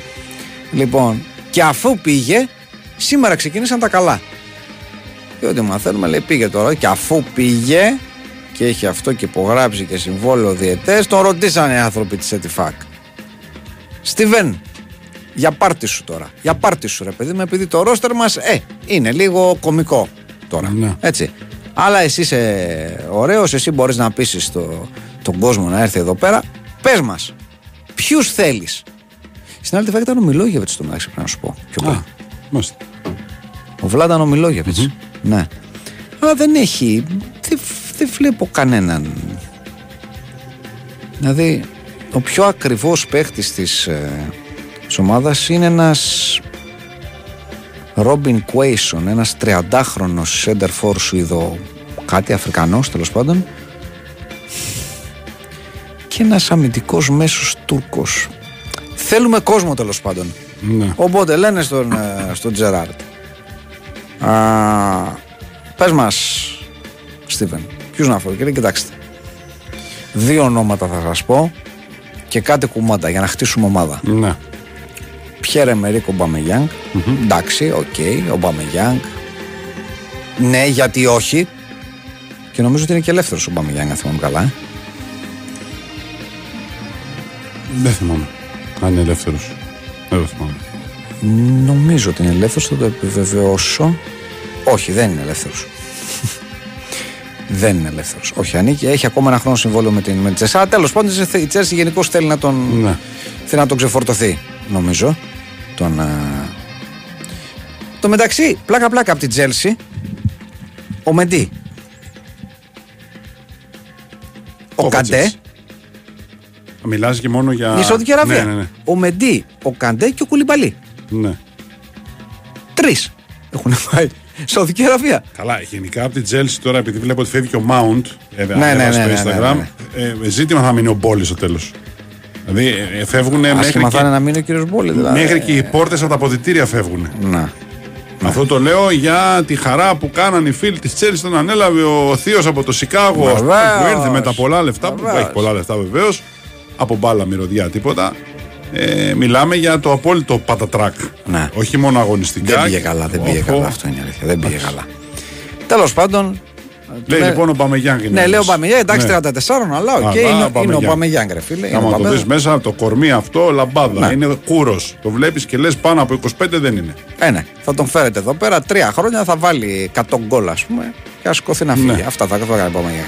Αλλά λέει δεν κάνει για να, για να μπορέσει ο Ομπαμεγιάνγκ εδώ να ανθίσει. Να βάλει τα 100 γκολ σε Ναι. τρία χρόνια. Χρειάζεται από πίσω να έχει τάισμα. Θέλει ναι, τάισμα, ναι, ναι, τάισμα, ναι. τάισμα, τάισμα. Φέρουμε τη θεία του. από την Καμπόν. Ωραίο είναι αυτό Ναι. να του φτιάχνει τα τοπικά εδέσματα κτλ. Αλλά θέλουμε και έναν παίκτη ο οποίος με τις μαγικές κάθετες πάσες του ένα, ένα εξαρο, οχτα, οχταροδέκαρο το οποίο να βλέπει γήπεδο και το, το οποίο το επίπεδο να είναι ρε παιδί μου πολύ πιο πάνω από το, από το επίπεδο της Σαουδικής Αραβίας. Να έρθει εδώ πέρα δηλαδή και να είναι ρε παιδί μου ο μέση της ομάδας. Πες το λέει, πες το ρε διάολε, μας έσκασες. Με αυτά που λες εμένα, ο, ο, ο πρώτος και μοναδικός άνθρωπος που μου έρχεται στο μυαλό είναι ο Αγιούμπ. Όπως το περιγράφεις αυτή τη στιγμή. Δεν βάζει τον Αγίου ρε φίλε. Δεν βάζει τον Αγίου. Ποιον είπε; Γιατί δεν βάζει Ποιο, τον ποιον, ποιον είπε ο κύριος Τζέραρτ. Ε, κοιτάξτε. Εγώ ένα θέλω, λέει. Αυτόν θέλω μόνο. Δηλαδή, το, ξ- έχει συμβόλαιο, δεν με νοιάζει. Είπε τον καπιτανό. Δεν με, ναι, είπε, το καπιτάνο. Είπε το Χέντερσον. Είπε το καπιτάνο. Δώστε τα λεφτά να τον πάρετε να φύγει. Σας παρακαλώ πολύ. Δώστε τα λεφτά να πάρετε. Είναι, είναι ώρα. Είναι ώρα. Είναι μια νέα πρόκληση στην καριέρα του. 12 χρόνια στο, Ναι, ναι. στο Φτάνει, Άφρικ. φτάνει. Ε, εντάξει, Φτάνει. 33 Να αναλάβει- πια. Να, είναι να η ώρα. αναλάβει κανένας άλλος. Ε, ναι, ε, ναι. Είναι η ώρα. Είναι η ώρα. Α, Και τι είπαν, ψήνονται; ε, τώρα καινούριο προπονητής στο καινούριο Ρε παιδί μου, Κοσκινάκη. ψήνονται; Ε, δεν θα ψήνονται. Δεν ξέρω, ψήνονται ή του είπανε. Άμα- Άστο για να πω εδώ πέρα. χώρα τα Όχι, τζι». ρε. Ε, Είναι προπονητής, το δεν μπορείς να Ρε παιδί μου, ρωτήσεις. μήπως είπε, ο, μήπως είπε ο Τζέραρτ ότι θα έχω δύο ανθρώπου στο μυαλό μου. Ο Μπαμεγιάνκ είναι ο ένας και αυτό να τον ταΐζει από πίσω θα φέρει τον εμβληματικό αρχηγό, ας πούμε, και γύρισε μετά ο, ο Αλ Χαλέλ Ντεμπιλέ και του είπε Α, καλό, ε! Δεν το αποκλείω δηλαδή να έγινε κάτι τέτοιο στη συνάντηση κορυφής. Δεν ξέρω, θα είναι, θα είναι πραγματικά υπέροχο να κάνει πρόταση η άλλη τη φακ για το, για το, για το Χέντερσον. Θα είναι, What the reality fuck; ναι, ναι, ναι, ναι, Θα είναι η απάντηση θα είναι μόλις φτάσει μαγικό. αυτό το- θα είναι το μαγικό. fax. Θα είναι μαγικό, πραγματικά. What the fuck; Ωραία. Μόνο ξαφνικά κάπως έτσι φωτίστηκε το, α, το καλοκαιράκι και σε, σε αντίστοιχα νέα έτσι και λίγο περίεργα να τα πω. Δεν ξέρω. Για τα άλλα δεν είναι περίεργα δηλαδή. Να θέλει να πάρει το, το χέρι δεν είναι περίεργο, φαίνεται φυσιολογικό. Ε, πε- περίεργο θα είναι αν καταφέρει να τον πάρει. Αν Ναι. καταφέρει να γίνει μεγάλη μεταγραφή και γίνει το, το, το αστέρι του Αδευ- του Αραβικού Πρωταθλήματος. Ναι. Ο, ο καπιτάνο Ετέρνο. Αυτή, όχι καπιτάνο Ετέρνο, εντάξει, καπιτάνο Ετέρνο τότε. Ναι. ο αιώνιος αρχηγός τέλος πάντων τη του Αλλά Λέβερα. είναι και ωραίος συμβολισμός ότι ο, ο, ο πρώην αρχηγός της ομάδας θέλει να πάρει τον είναι αρχηγό της ομάδας. Αυτό που το διαδέχτηκε. Ε, σωστό. Δηλαδή την απαλλαγή του. Σωστό. Ναι. Σωστό. Σωστό. Πολύ σωστό. Λοιπόν, στο ίδιο μήκος κύματος, για κάποιον περίεργο λόγο, χθες, ε, προχθές, αν θυμάστε, είδαμε τον, στα ρεπορτάζ τον Αντρέ Σινιέστα να αποχαιρετά τη, τη Βέσελ Κόμπε Δακρυσμένο. με κλάματα και τέτοια. Ο Αντρέ Σινιέστα που ξέρετε, αν ξεκινάς και σκέφτεσαι, πες μου παίκτες που ασχέτως του πόσο έχουν μείνει σε ένα κλαμπ, την τιμούν τη φανέλα. Εντάξει, ο Ινιέστα είναι πάνω σου, την τιμάει τη φανέλα, το ξέρεις δηλαδή. Στο, το, στον Ινιέστα δεν χρειάζεται καν να δώσεις πρόγραμμα προπόνησης. Δηλαδή και αν μην του δώσουν πρόγραμμα προπόνησης και στην Ιαπωνία, ο Ινιέστα θα βρει και αν μην ξέρει τίποτα από Ιαπωνία και χωρίς ταξί. Θα πάρει πέντε συγκοινωνίες και θα έρθει. 8 η ώρα θα είναι εκεί. Το ξέρεις. Ο Ινιέστα θα κάτσει ένα βράδυ και θα μάθει Ιαπωνέζικα. Ξεκινάει, θα μάθει τα βασικά. Και δύο-τρει διαλέκτους. Ναι, θα μάθει τα βασικά. Ξέρω εγώ πώς μπορώ να πάω εκεί, πού είναι το αυτό εκεί. πο- Θα μάθει. Αυτά όλα θα τα μάθει. Ωραία πάσα φίλε, γιατί Ναι. πρέπει να τιμούμε και τους συμπαίχτες μας, έτσι. λοιπόν, ο Ινιέστα λοιπόν, ο οποίος έκανε πέντε ωραία γεμάτα χρόνια στη, στη Vessel Ο Kobe. τελευταίος δεν ήταν πολύ γεμάτος. τελευταίος όχι, χρόνος, είχε όχι. τραυματισμούς. Αλλά, Αλλά γενικά. έκανε 134 έκανε, παιχνίδια σε έκανε, πέντε χρόνια, δεν είναι και έκανε. λίγα. Έκανε, έκανε. Δεν τα λες και λίγα. Λοιπόν, και είναι 39 κλεισμένα πια. Έτσι. Μαθαίνουμε λοιπόν ότι στην Ίντερ Μαϊάμι σκέφτονται να, να σμίξουν ένα μεγάλο παρεάκι πλέον γιατί ο, ο Ινιέστα δεν έχει προφανώς σκοπό να Όχι, κόψει το έχει την μπάλα. δηλώσει. Θέλει να παίξει. Θέλει να Όχι. παίξει. Εντάξει, εγώ είχα την αίσθηση. Δεν το θυμάμαι τώρα από μνήμης. Όταν είχε γίνει η πρόταση στον Ινιέστα, ήταν μια πρόταση περίπου σαν για αυτή που είχε γίνει στον Τσάβη. Δηλαδή, οι προτάσεις τότε για να μπορέσουν να, να προσελκύσουν αυτούς τους παίκτες ήταν ότι σε παίρνουμε και με ένα πολιετές συμβόλαιο ε, ποδοσφαιρικό, αλλά και με ένα διευρυμένο ρόλο στον οποίο σου ετοιμάζουμε μετά. Δεν είχε γίνει έτσι στην περίπτωση του Ινιέστα. Δηλαδή, τι το Δεν θυ- θυμάμαι. Ο, ο, ο Τσάβη είχε πάει στο Κατάρ, σωστά; Ναι. Εκείνο νομίζω ήταν στο πλαίσιο της προβολής του Κατάρ ενώπιση του Μουντιάλ. Δηλαδή θέλαμε να το φέρουμε εδώ πέρα και σαν παίχτη και σαν μια μεγάλη προσωπικότητα Ναι. για να μπορέσουμε Ναι, να ναι, ναι. προετοιμάσουμε το έδαφος για το Μουντιάλ του Κατάρ. Ότι έχουμε εδώ πέρα τον, τον Τσάβη κλπ. Με τον Ινιέστα, αν θυμάμαι καλά και το λέω από μνήμης, ήταν μια συμφωνία που είχε να κάνει με ποδόσφαιρο και με τα κρασιά του. Επειδή έχει μια Ναι, ναι, δική έχει του μια εταιρεία ενοπία, κρασιών, ναι, βγάζει τα ναι. δικά του κρασιά. Ήταν ένα deal που είχε το ποδοσφαιρικό κομμάτι και το εμπορικό κομμάτι της εξαγωγής κρασιών στην αγορά της Ιαπωνίας. Σωστά. Αυτό θυμάμαι. Δεν θυμάμαι πιο διευρυμένο. θυμάμαι αυτό που λες, ναι. ναι. Άρα, εντάξει, πήγαμε καλά. Πολύ Τέλος καλά πάντων, πήγαμε, ναι. Σύμφωνα λοιπόν με έναν καταλανικό ραδιοφωνικό σταθμό, ο Ινιέστα, που όχι μόνο δεν, θέλει να, δεν έχει σκοπό να κόψει την μπάλα, έχει ήδη δεχτεί πρόταση από Σαουδική Αραβία, στα 39 του, αλλά είναι έτοιμη η Ίντερ Μαϊάμι να του κάνει την πρόταση να πάει να παίξει στην Αμερική και να κάνουν τέλος πάντων μια, μια μικρή Μπαρσελόνα ταλαιπωριακό. Δεν ξέρω ας πούμε πώς. Γιατί Εγώ λέω ότι ο κύριος Τσάβιο Ερνάντες προλαβαίνει να ξαναβάλει τα εξάταπα και να πει στην Παρσελώνα, παιδιά, πετάγομαι ένα χρόνο εκεί να ανταμώσω με Άλμπα, Μέση, Νιέστα, τους όσοι πάνε εκεί πέρα. τι ένα έχει και ο χρόνο Τσάβη περάσουν. 43 είναι. Μια Δηλαδή. χαρά θα περάσουν εκεί πέρα. Μια χαρά θα περάσουν. Σαματζέ θα παίξει ο Τσάβη δηλαδή τώρα. Λοιπόν, θα έχουμε Μέση λοιπόν, ε, θα έχουμε Μέση, θα έχουμε Νιέστα, θα έχουμε Μπουσκέτς, μάλλον. Που να πάει και ο Σουάρες. Ε, θέλω να πω είχε γίνει κουβέντα ότι τον είχε Είχε ζητήσει ο γίνει Μέση. κουβέντα, ναι. σωστό. Ζόρντι Άλμπα. Ναι. Ε, πάμε να κάνουμε τη μισή ναι, Μπαρσελόνα, ναι, ναι, δηλαδή. ναι, ναι. Δεν το πολύ καταλαβαίνω αυτό πρέπει να σου πω. Τι δεν καταλαβαίνεις; Ε, δεν το πολύ Τι καταλαβαίνω δεν τώρα καταλαβαίνεις; όλους αυτούς. Τι, Γιατί όχι; ποιο είναι το, ποιος είναι ο βαθύτερος σκοπός ας πούμε, ποιος είναι ο στόχος; Δηλαδή μέχρι το Μέση κι άλλον ένα για παρέα το καταλαβαίνω. Ναι. Να πούνε τώρα πέντε παίκτες με την Μπαρσελόνα και σε αυτή την Δέκα ηλικία. μπορούν να πάρουν δέκα. Ναι. Πάρουν δέκα. Πώς πάρουν όλους, πάρουν όλους. Γιατί όχι; Εντάξει. Ναι. Τέλος πάντων, εν πάση περιπτώσει. Να την πούμε μετά Μπαρσελόνα Μαϊάμι. Γιατί δεν λέμε Ιντερ Μαϊάμι; Ναι. Να την πούμε Μπαρσελόνα Μαϊάμι. ναι, Έχουμε ναι, κάνει ναι. από την Ιντερ και δεν το θυμάμαι. Όλους από την Μπαρσελόνα. Να την Α. πούμε Ιντερ Μπαρσελόνα Μαϊάμι. Έλαντε.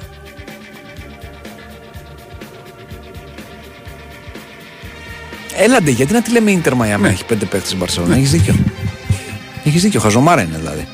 Σχεδόν αυτό το πράγμα. Αν πάμε να πάρουμε, ξέρω εγώ, το Λαουτάρο Μαρτίνες και δύο-τρεις ακόμα από την Ιντερ, να τους πούμε Ιντερ Μαϊάμι. Ναι. Σωστό. Σωστό. Τέλος πάντων, αυτά λένε τα ρεπορτάζ τώρα. Αλήθεια, ψέματα. Τι να σας πω. Ε, εάν είναι αλήθεια πάντως, ε, πιθανότητες είναι καλές. Δηλαδή, και- και για- γιατί κάποιος να μην θέλει να πάει. Έλαντε. Δεν βρίσκω. Δεν βρίσκω λόγο να μην θέλει να πάει κάποιος. Αφού και εγώ θέλω να πάω, που δεν ξέρω μπάλα, θέλω να σου πω με όλα αυτά Ναι. που ακούω, ας πούμε, και εγώ θα ήθελα να πάω εκεί κάπου να είμαι. Μια χαρά reunion είναι αυτό το πράγμα. Είναι σαν να κάνουν reunion στην Αμερική. Λέω, παιδιά, έχουμε κανονίσει εδώ, ξέρω εγώ, σε ένα ωραίο στα Burger King να μαζευτούμε να φάμε. Ναι. Πα- πα- Εξαιρετικό reunion. Για όπως Κάτω για- να λένε ιστορίες. Όπως για κάποιο επόμενη κίνηση Βίκτορ Βαλντές κανονικά. Κανονικά. Θα ήταν μεγάλη κίνηση. Κανονικά, ναι. Πολύ μεγάλη κίνηση. Είναι η αλήθεια η, η συγκεκριμένη. Τέλος πάντων, εν πάση περιπτώσει, θα δούμε. Μπορεί να κάνουμε τη. τη πήγα να πω τη μικρή Μπαρσελόνα με αυτές τις ηλικίες που να πεις Έλατε. μικρή Μπαρσελόνα. Θα Έλατε. κάνουμε τη, την Μπαρσελόνα τη μεσήλικη. Την τέλος καπή πάντων. Μπαρσελόνα, ναι. Ή κάπως έτσι, ναι. Τέλος πάντων, λοιπόν. Αυτά δεν είχαμε τίποτα άλλα τρομερά ε, νέα σήμερα με τα γραφικά. Παιδιά, ο Πικέ δεν πάει γιατί ο Πικέ είναι businessman άνθρωπος. Είναι businessman. Πικέ, παιδιά, τώρα άνθρωπος. έχει το Kings League τώρα. Τι να, τι Δεν να κάνει. είναι. ε, Αφενός. Αφετέρου, σκεφτείτε τώρα την ξεφτύλα να έχει φύγει η κυρά του και να έχει πάει στο Μαϊάμι και να πάει και αυτό στο Μαϊάμι μετά και να πει Α, τυχαία ήρθα και εγώ στο Μαϊάμι. Δεν είναι γιατί τρέχω πίσω από τη Σακύρα. Η άλλη διέσχισε όλο τον Ατλαντικό για να πάει μακριά του, να, να μην, μην βλέπει τα μούτρα του. Να σηκωθεί τώρα αυτός να πάει στο Μαϊάμι. Πού θα πάει μετά αυτή η καημένη; Στο Βόρειο Πόλο για να γλιτώσει από δάφτον. Έλατε. Αλλά αυτός έχει εκεί πέρα τα τουρνουά του, έχει τις Ναι, παραγωγές ναι. που κάνει. Πάει πολύ καλά. Δηλαδή μια χαρά την Γιατί έχει. να θέλει να παίξει μπάλα. Όχι βέβαια, γιατί να, ούτε καν. Ούτε καν. Αυτός έχει γυρίσει σελίδα τώρα και κάνει άλλα πράγματα. Και, και πολύ καλά κάνει δηλαδή. Από το να, να κοροϊδεύει την κοινωνία, ας πούμε, ότι και καλά αυτό εδώ παίζω ποδόσφαιρο, αφού δεν είναι. Πια δεν μπορούσε τα τελευταία χρόνια να είναι σε υψηλό επίπεδο. Δεν, δεν, τα μπορούσε. κατάφερνε. Δεν μπορούσε, είναι η αλήθεια. Είναι και μεγάλος, νομίζω ότι δεν, δεν περνάει καν από το μυαλό του. Δηλαδή είναι Όχι, μόνο κουβέντα. Μόνο στην καβλάτα, αν το ψήσουν οι άλλοι που είναι έλα. Αλλά σου λέω, έχει πάει Σακύρα εκεί. Δηλαδή θα είναι πρόβλημα να πάει στο Από όλα τα μέρη του κόσμου δηλαδή. Ελάτε. Έφυγε αυτή και πήγε εκεί πέρα, θα είναι πρόβλημα. Ελάτε. Και Έχουμε και θέματα με την οικογένεια. Είχαμε πιαστεί και στα χέρια με τον αδερφό Σακύρα της προάλλες. Έχουμε πολλά θέματα. Θέλω να πω, Πολλά δεν θέματα. είναι τώρα να το πετύχει στο δρόμο εκεί, ξέρω εγώ, κάτω στη Boulevard, να το πετύχει να πηγαίνει. Δεν, θα, θα, έχουμε, θα έχουμε θέματα. Τι, τα κοιτεί αίμα. Να του αυτό τι που φάνε. Δεν είναι ωραία πράγματα Ναι, αυτά ναι. τώρα. Α κάτσει εκεί που βρίσκεται ο άνθρωπος. Θα έχει θέμα. Ναι, έχει και την ομάδα της Ανδόρα. Ε, ο παιδιά, ο Πικέ κάνει πάρα πολλές δουλειές. Μια και δυο. Ο Πικέ κάνει πολλές δουλειές. Αλλά το Kings League νομίζω ότι είναι πιο Ναι, προσωποφόρα. βέβαια. και εκεί έχει ρίξει το, το βάρος του. Να σας το πω αντίστοιχα από Αφού το. χαιρετήσουμε και τον επιστήμονα της ημέρας, έτσι που λέει Ρε Σαχλή, ε, λέγεται Ιντερ Μαϊάμι και δεν είναι η ίδια ομάδα με την Ιντερ Μιλάνου. Τι άσχετη είστε, ρε, πω, πω. Χαιρετήσουμε τον, τον πανεπιστήμονα της ε, της εβδομάδας. Και, Ε, Πες μου τώρα, εμένα, ναι. εσένα, Ναι. ναι. Ε, τι γίνεται με το Twitter; Να πάμε αυτό σε- που θα πάμε σε βγάλει, κάνα που σοβαρό. θέλει να βγάλει- Όχι, αυτό, αυτό είναι δεύτερο, θα το πούμε μετά. Ο, Με, το, με τον αριθμό που μπορεί να, ο Μάσκ, μπορείς να βλέπεις. ναι, ξεκίνησε, μια, Πλερόκο. Ξεκίνησε μια ιστορία να πούμε τι έχει γίνει. Πλερόκο. Να πούμε τι έχει γίνει. Αν δεν πλερόκο, δεν βλέπεις. το, Σά- από το Σάββατο ο Μάσκ είπε ότι κοιτάξτε ε, όσοι είστε επαληθευμένοι χρήστες απλώς θα βλέπετε όσοι έχετε απλό λογαριασμό, θα βλέπετε θα μπορείτε πλέον να βλέπετε μέχρι 600 tweets τη μέρα ενώ όσοι είστε Τα πιστο... κάναμε 800 μετά. 800 και ίσως και 1000 λένε αλλά δεν ναι. έχει σημασία Τρελάθηκε τα φέντη. ναι, ναι, ναι, τρελάθηκε, είναι γαλαντόμος. Λοιπόν, ενώ όσοι είστε πιστοποιημένοι, όσοι είστε δηλαδή σε συνδρομητές του Twitter Blue του περιφημου θα μπορείτε να βλέπετε 6, τέλος πάντων τα δεκαπλάσια από τους άλλους. Ναι. Οι 6, 8 ή 10 αντίστοιχα. Λοιπόν, και έγινε ένας χαμός ξαφνικά, διότι μιλάμε για μεγάλο φρένο εδώ πέρα. Δεν είναι το θέμα αν κάποιος τα βρίσκει λίγα ή πολλά. Δεν έχει καμία σημασία. Όντως, γιατί κάποιος μπορεί να βλέπει 10 του έτσι ημέρα και άλλος να βλέπει 1000. Δεν έχει νόημα να συζητάμε Ναι, αν και- είναι λίγα ή μα πολλά. το προ- ακριβώς. Σημαίνει ότι είναι, ότι είναι περιορισμός περιεχομένου. Ακριβώς. Ότι υπάρχει ένας άνθρωπος που αποφασίζει ξαφνικά ότι θα βλέπει τόσα Ναι. εκτός αν πληρώσει. Να. Και μάλιστα, ε, εγώ την απορία είναι, θα είναι πολύ, είναι πολύ Black Mirror ε, φάση. Αναρωτιέμαι, εάν ισχύει, όχι αν ισχύει, αν ισχύσει κανονικά, θα βάλει και έναν ωραίο μετρητή στο Twitter, καθώς κρολάρει να σου κάνει αντίστροφη μέτρηση. Δηλαδή, ότι έχεις να δεις άλλα 120 ξέρω εγώ tweet. Δηλαδή, τι, τι, τι, τι φάση είναι αυτό το πράγμα. Το ρωτήσανε λοιπόν και του λένε ρε άνθρωπε, γιατί; Γιατί το κάνεις αυτό το πράγμα; Τι είναι αυτό, δηλαδή τι ακριβώς θες να κάνεις ε, εδώ πέρα; Και λέει κοιτάξτε, ε, το πρόβλημα είναι ότι ε, τα AI λογισμικά, χωρίς να αναφερθείς σε αυτά, αλλά αυτό λένε όσοι ξέρουν, ότι τα AI λογισμικά μπορούν πλέον να συγκεντρώσουν πάρα πάρα πολλές προσωπικές πληροφορίες μέσα σε ελάχιστο χρονικό διάστημα λέει ο Elon Musk. Άρα δεν θέλουμε το data scraping, δηλαδή την υπερβολική συλλογή δεδομένων και δεν θέλουμε και το system manipulation, λέει ο Elon Musk. Δηλαδή να χειραγωγούν το σύστημα. Δηλαδή, Μιλάς με γρήφου γέροντα. ναι, δηλαδή. Δηλαδή. Γιατί δεν μας λες με άλλα λόγια ότι θες όλοι να πάρουμε το τικ το μπλε; Πες τώρα άνθρωπε. Πλερόκο. Δηλαδή πού δεν γίνεται data scraping και system manipulation με την ίδια λογική; Θα μπορούσε να το πει ο καθένας και ξαφνικά να πει ο καθένας, δηλαδή ο Ζούκερμπεργκ και ο Μάσκ, που είναι ας πούμε οι δύο μεγάλοι παίχτες, να πούνε παιδιά, ξέρετε κάτι, σας είχαμε διαφημίσει ότι όλα αυτά θα είναι πάντα τσάμπα γιατί είστε εσείς το προϊόν. Αλλά επειδή τα έσοδα πέφτουν, τα έσοδα του Elon Musk και του Twitter πέσαν 60% σε σχέση με την προηγούμενη χρονιά, την αντίστοιχη χρονική περίοδο. Γιατί το πήρε ο Elon Musk. Ναι. Δεν πέσαν από μόνα του. Ναι, ναι, ναι, ναι. Γιατί ναι. το πήρε ο Elon ναι, ναι, Musk. ναι, ναι, ναι. Λέω λοιπόν ότι αν λοιπόν όλα τα υπόλοιπα πάνε κατά διαόλου και δεν μπορείτε λοιπόν να, να πουλήσετε, ε, βγείτε και πείτε με έναν τρόπο, παιδιά, ξέρετε, το, από εκεί που είχαμε το χάος, το ανοργάνωτο ίντερνετ και 100% ίντερνετ, θα σας το κόψω. Θα έχετε 50% ίντερνετ ξαφνικά ή 30% ίντερνετ. Να πω κάτι. Το ανοργάνωτο χάος κτλ. Ναι. Εκείνος δεν πήγε και τα αγόρασε και έδωσε 70 δις. Βεβαίως. Θέλω να πω, αγόρασε ένα πράγμα το οποίο ας πούμε αποφάσισε ότι είναι ένα ανοργάνωτο χάος και ένα πράγμα ξέρω εγώ, το οποίο χειραγωγείται ο κόσμος και δεν ξέρω εγώ τι άλλο και πήγε σε 70, εκατομμύρια, 70 δισεκατομμύρια δολάρια για να το πάρει. Προφανώς είναι ένας πανέξυπνος άνθρωπος και ένα τσακάλι των επιχειρήσεων, αλλά στο συγκεκριμένο πράγμα ψάχνω να βρω λογική σε οποιαδήποτε κίνηση έχει κάνει από τη μέρα που πήρε το Twitter και δεν μπορώ να καταλάβω τίποτα. Ναι, η αλήθεια είναι ότι δεν, δεν φαίνεται κάτι. Πού είναι, ρε παιδί μου, ο, Ναι. ο, ξέρω εγώ, ένας από τους πλουσιότερους. Ήταν ο πλουσιότερος, τώρα δεν είναι γιατί έχει δώσει χρήματα για όλα αυτά τα πράγματα. Αλλά τέλος πάντων είναι ένας από τους ανθρώπους που παίζει τη- τον πλανήτη στα δάχτυλα. Πολύ καινοτόμος, πολύ πρωτοπόρος, πολύ, πολύ, πολύ, όλα πολύ. Στο συγκεκριμένο πράγμα προσπαθώ να καταλάβω. Τη μέρα πήρε το, το Twitter. Τι σκατά έχει στο κεφάλι του να θέλει να το κάνει και δεν μπορώ να καταλάβω. Σε αυτό Κάνει το, το ένα αυτογκόλ μετά το άλλο. Ναι. Δηλαδή εξαγριώνει τους χρήστες κάθε εβδομάδα με κάτι που κάνει. τους διώχνει Ναι. επίσης και έχει χάσει το βασικότερο, πολύ σημαντικό. Έχει χάσει την αξιοπιστία Αυτό. του. Το Twitter έχει χάσει την αξιοπιστία που είναι το σημαντικότερο όλων. Ε, Επίσης, όπως ξέρετε, στον σκληρό αυτό κόσμο υπάρχουν δίκτυα τα οποία σιγά σιγά σπρώχνονται και αυτά, διαφημίζοντας καλύτερα την ελεύθερη παραμάτια τους, να το πούμε έτσι, σπρώχνονται να πάρουν σιγά σιγά τη θέση του Twitter. Υπάρχει το Blue Sky, το οποίο το έχει φτιάξει άνθρωπος που ήταν στο Twitter. Υπάρχει το Mastodon, το οποίο έχει πάρει μόνο τώρα τις δύο-τρει τελευταίες μέρες 40-50 χρήστες καινούριους. Δηλαδή, υπάρχει μια κίνηση που γίνεται και αναρωτιέται ο, Παιδιά, δεν ξέρω αν ξεπούλησε σερβερς για να μειώσει το κόστος και δεν μπορεί να δεχτεί τόσο μεγάλη κίνηση όπως πριν ε, που λένε διάφοροι φίλοι και ο Κουροπαλάσιο και κάποιοι άλλοι ότι λόγω, λόγω αυτού, λόγω του ότι έχει για λόγους κόστους, ας πούμε. Ναι, λέει ότι χρωστάει πολλά λεφτά ο Μάσκ, αλλά αυτή είναι μια άλλη ιστορία. Ναι, εντάξει. Εμείς δεν, δεν συζητάμε αυτό. Λένε ότι χρωστάει πάρα πολλά λεφτά Ναι. ε, ο Μάσκ. Ότι είναι δηλαδή μπαταχτσή μεγάλος γενικώς. Έχει πρόσωπο. Και χρωστάει. Θα τα Αλλά πάρεις, έχει θα τα πρόσωπο. πάρεις. Ναι, όχι γιατί είναι πάτε. Όχι, ο Μάσκ είναι πιο πλούσιος. Ναι, χρωστάει. Είναι πιο πλούσιος. Ξέρεις κανένα πλούσιο που να μην χρωστάει; Σωστό και αυτό. Οι πλούσιοι άνθρωποι δεν είναι χάζοι σαν και εμάς που όταν έχουμε λεφτά πάμε και αγοράζουμε κάτι. Δηλαδή, εμείς όταν έχουμε ξέρω, εγώ, στην άκρη κάποια λεφτά και θέλουμε να πάρουμε αυτοκίνητο, πάμε και αγοράζουμε ένα αυτοκίνητο. Και λέμε πόσο κάνει το αυτοκίνητο, 20.000 πάρτα. Ναι. Ο πλούσιος άνθρωπος μπορεί να έχει στην άκρη 100 εκατομμύρια, αλλά όταν θέλει να αγοράσει ας πούμε, ένα καινούριο εργοστάσιο, παίρνει δάνειο για τα 20 εκατομμύρια που πρέπει να δώσει. Ναι. Γιατί δεν είναι χάζος, γι' αυτό είναι πλούσιος, γιατί δεν είναι χάζος σαν και εμάς. ναι. Γιατί έχει τα δάνεια, έχει τα λεφτά του στην άκρη, τα, εξ- τα εκμεταλλεύεται, τα επενδύει, τα αυγατίζει και παίρνει το δάνειο και πρέπει. Εμείς μόνος σαν χαζοί λέμε τι έχω τα λεφτά να το πάρω, θα το πάρω. Άμα δεν έχω, δεν το παίρνω. Γι' αυτό οι πλούσιοι είναι πλούσιοι και εμείς είμαστε φτωχοί. Γιατί αυτοί είναι έξυπνοι και εμείς είμαστε χαζοί. Ναι. Ε, μην λέτε ότι δεν ο Μάσκ χρωστάει. Στον Elon Musk, ε, τον Elon Musk τον έχουν μηνύσει έξι εταιρείες τουλάχιστον.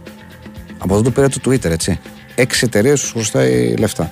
Τέλος πάντων, εν πάση περιπτώσει, οπωσδήποτε υπάρχουν και πράγματα που δεν, δεν καταλαβαίνουμε, δεν ξέρουμε τι, τι γίνεται. Έχει πρόσωπο. Αλλά έχει πρόσωπο, έχει πρόσωπο ο κύριος Έλλον και ενδεχομένως θα κάνει τα κουμάντα του. Θα και- πληρώσει ο κύριος Ελαιόν. και μετά είναι η κουβέντα για το, για το αν η Μέτα θα βγάλει ένα δικό της Twitter. Αυτά που είναι μια κουβέντα που θα, με την οποία θα ξεκινήσουμε τη δεύτερη ώρα, γιατί τώρα πήγε 11. Καθαρίσαμε τον Έλλον και θα περάσουμε στο Μάρκ μετά. Έτσι γίνονται οι κουβέντες εδώ πέρα. Λοιπόν, κυρίες και Η κύριοι. εκπομπή δεν αφήνει κανένα Ε, ανήσυχο. μα για όνομα. Κανένα ανήσυχο δεν αφήνει. Λοιπόν, πάμε. Δελτίο αθλητικών ειδήσεων τραγούδι και επιστρέφουμε.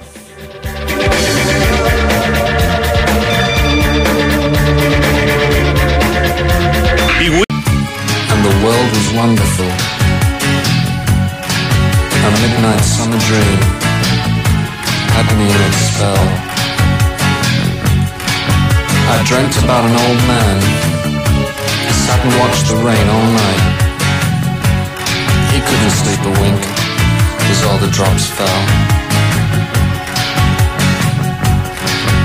He told me of the beauty hidden in our foreheads.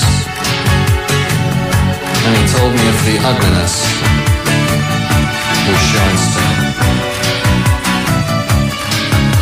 And when we put a foot wrong, we learn from all the pain.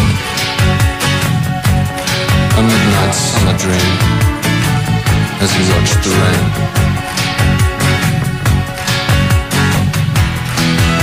Then at midnight, he poured another drink and bent my ear.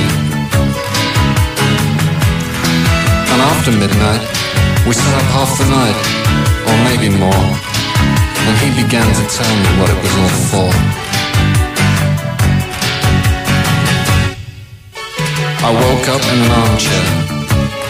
He had gone, I don't know where. He left me here to sit and look at the rain.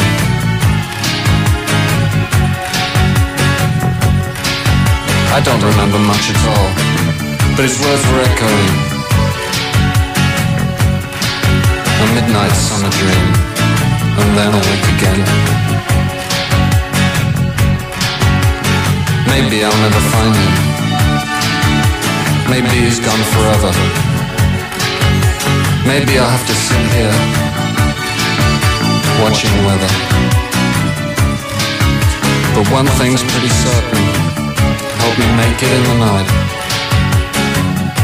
And showed me somewhere else, between wrong and right.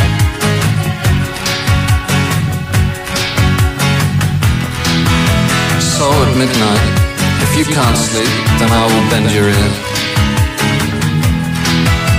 And after midnight, we'll sit up half the night or maybe more. And I'll begin to tell you what it's all for.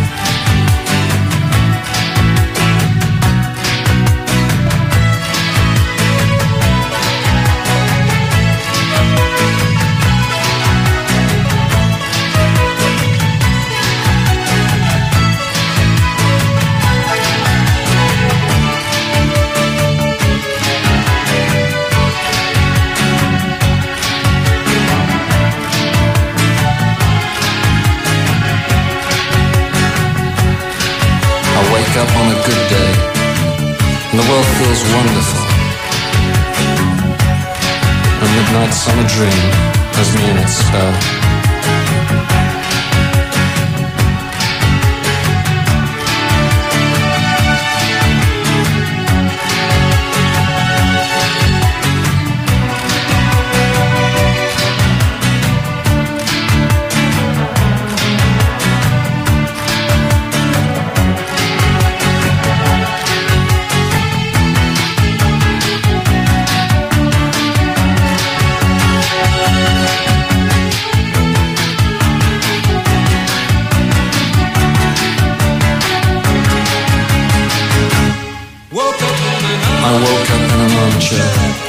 Had gone, I don't know where. He left me here to sit and look at the rain.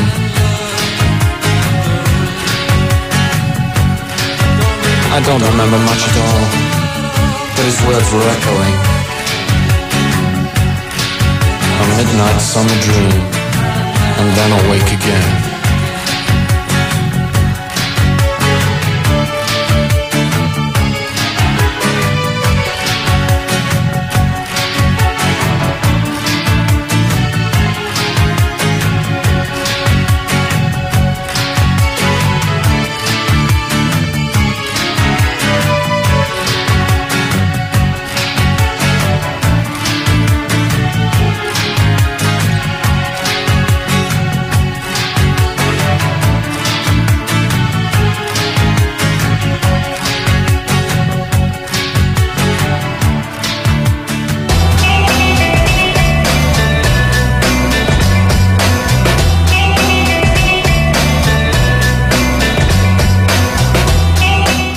Λοιπόν, δεύτερη ώρα Fight Club και πιάνουμε το νήμα από εκεί που το αφήσαμε στην ε, στο προηγούμενο ημίωρο. Ετοιμάζεται λοιπόν η, η ΜΕΤΑ να κυκλοφορήσει μια εφαρμογή, το microblogging τη λέει, που θα τη λέει Threads. Είναι μια εφαρμογή συνομιλίας τέλος πάντων ε, που θα τη συνδέσει κάπως έτσι με το, ε, με το, με το Instagram.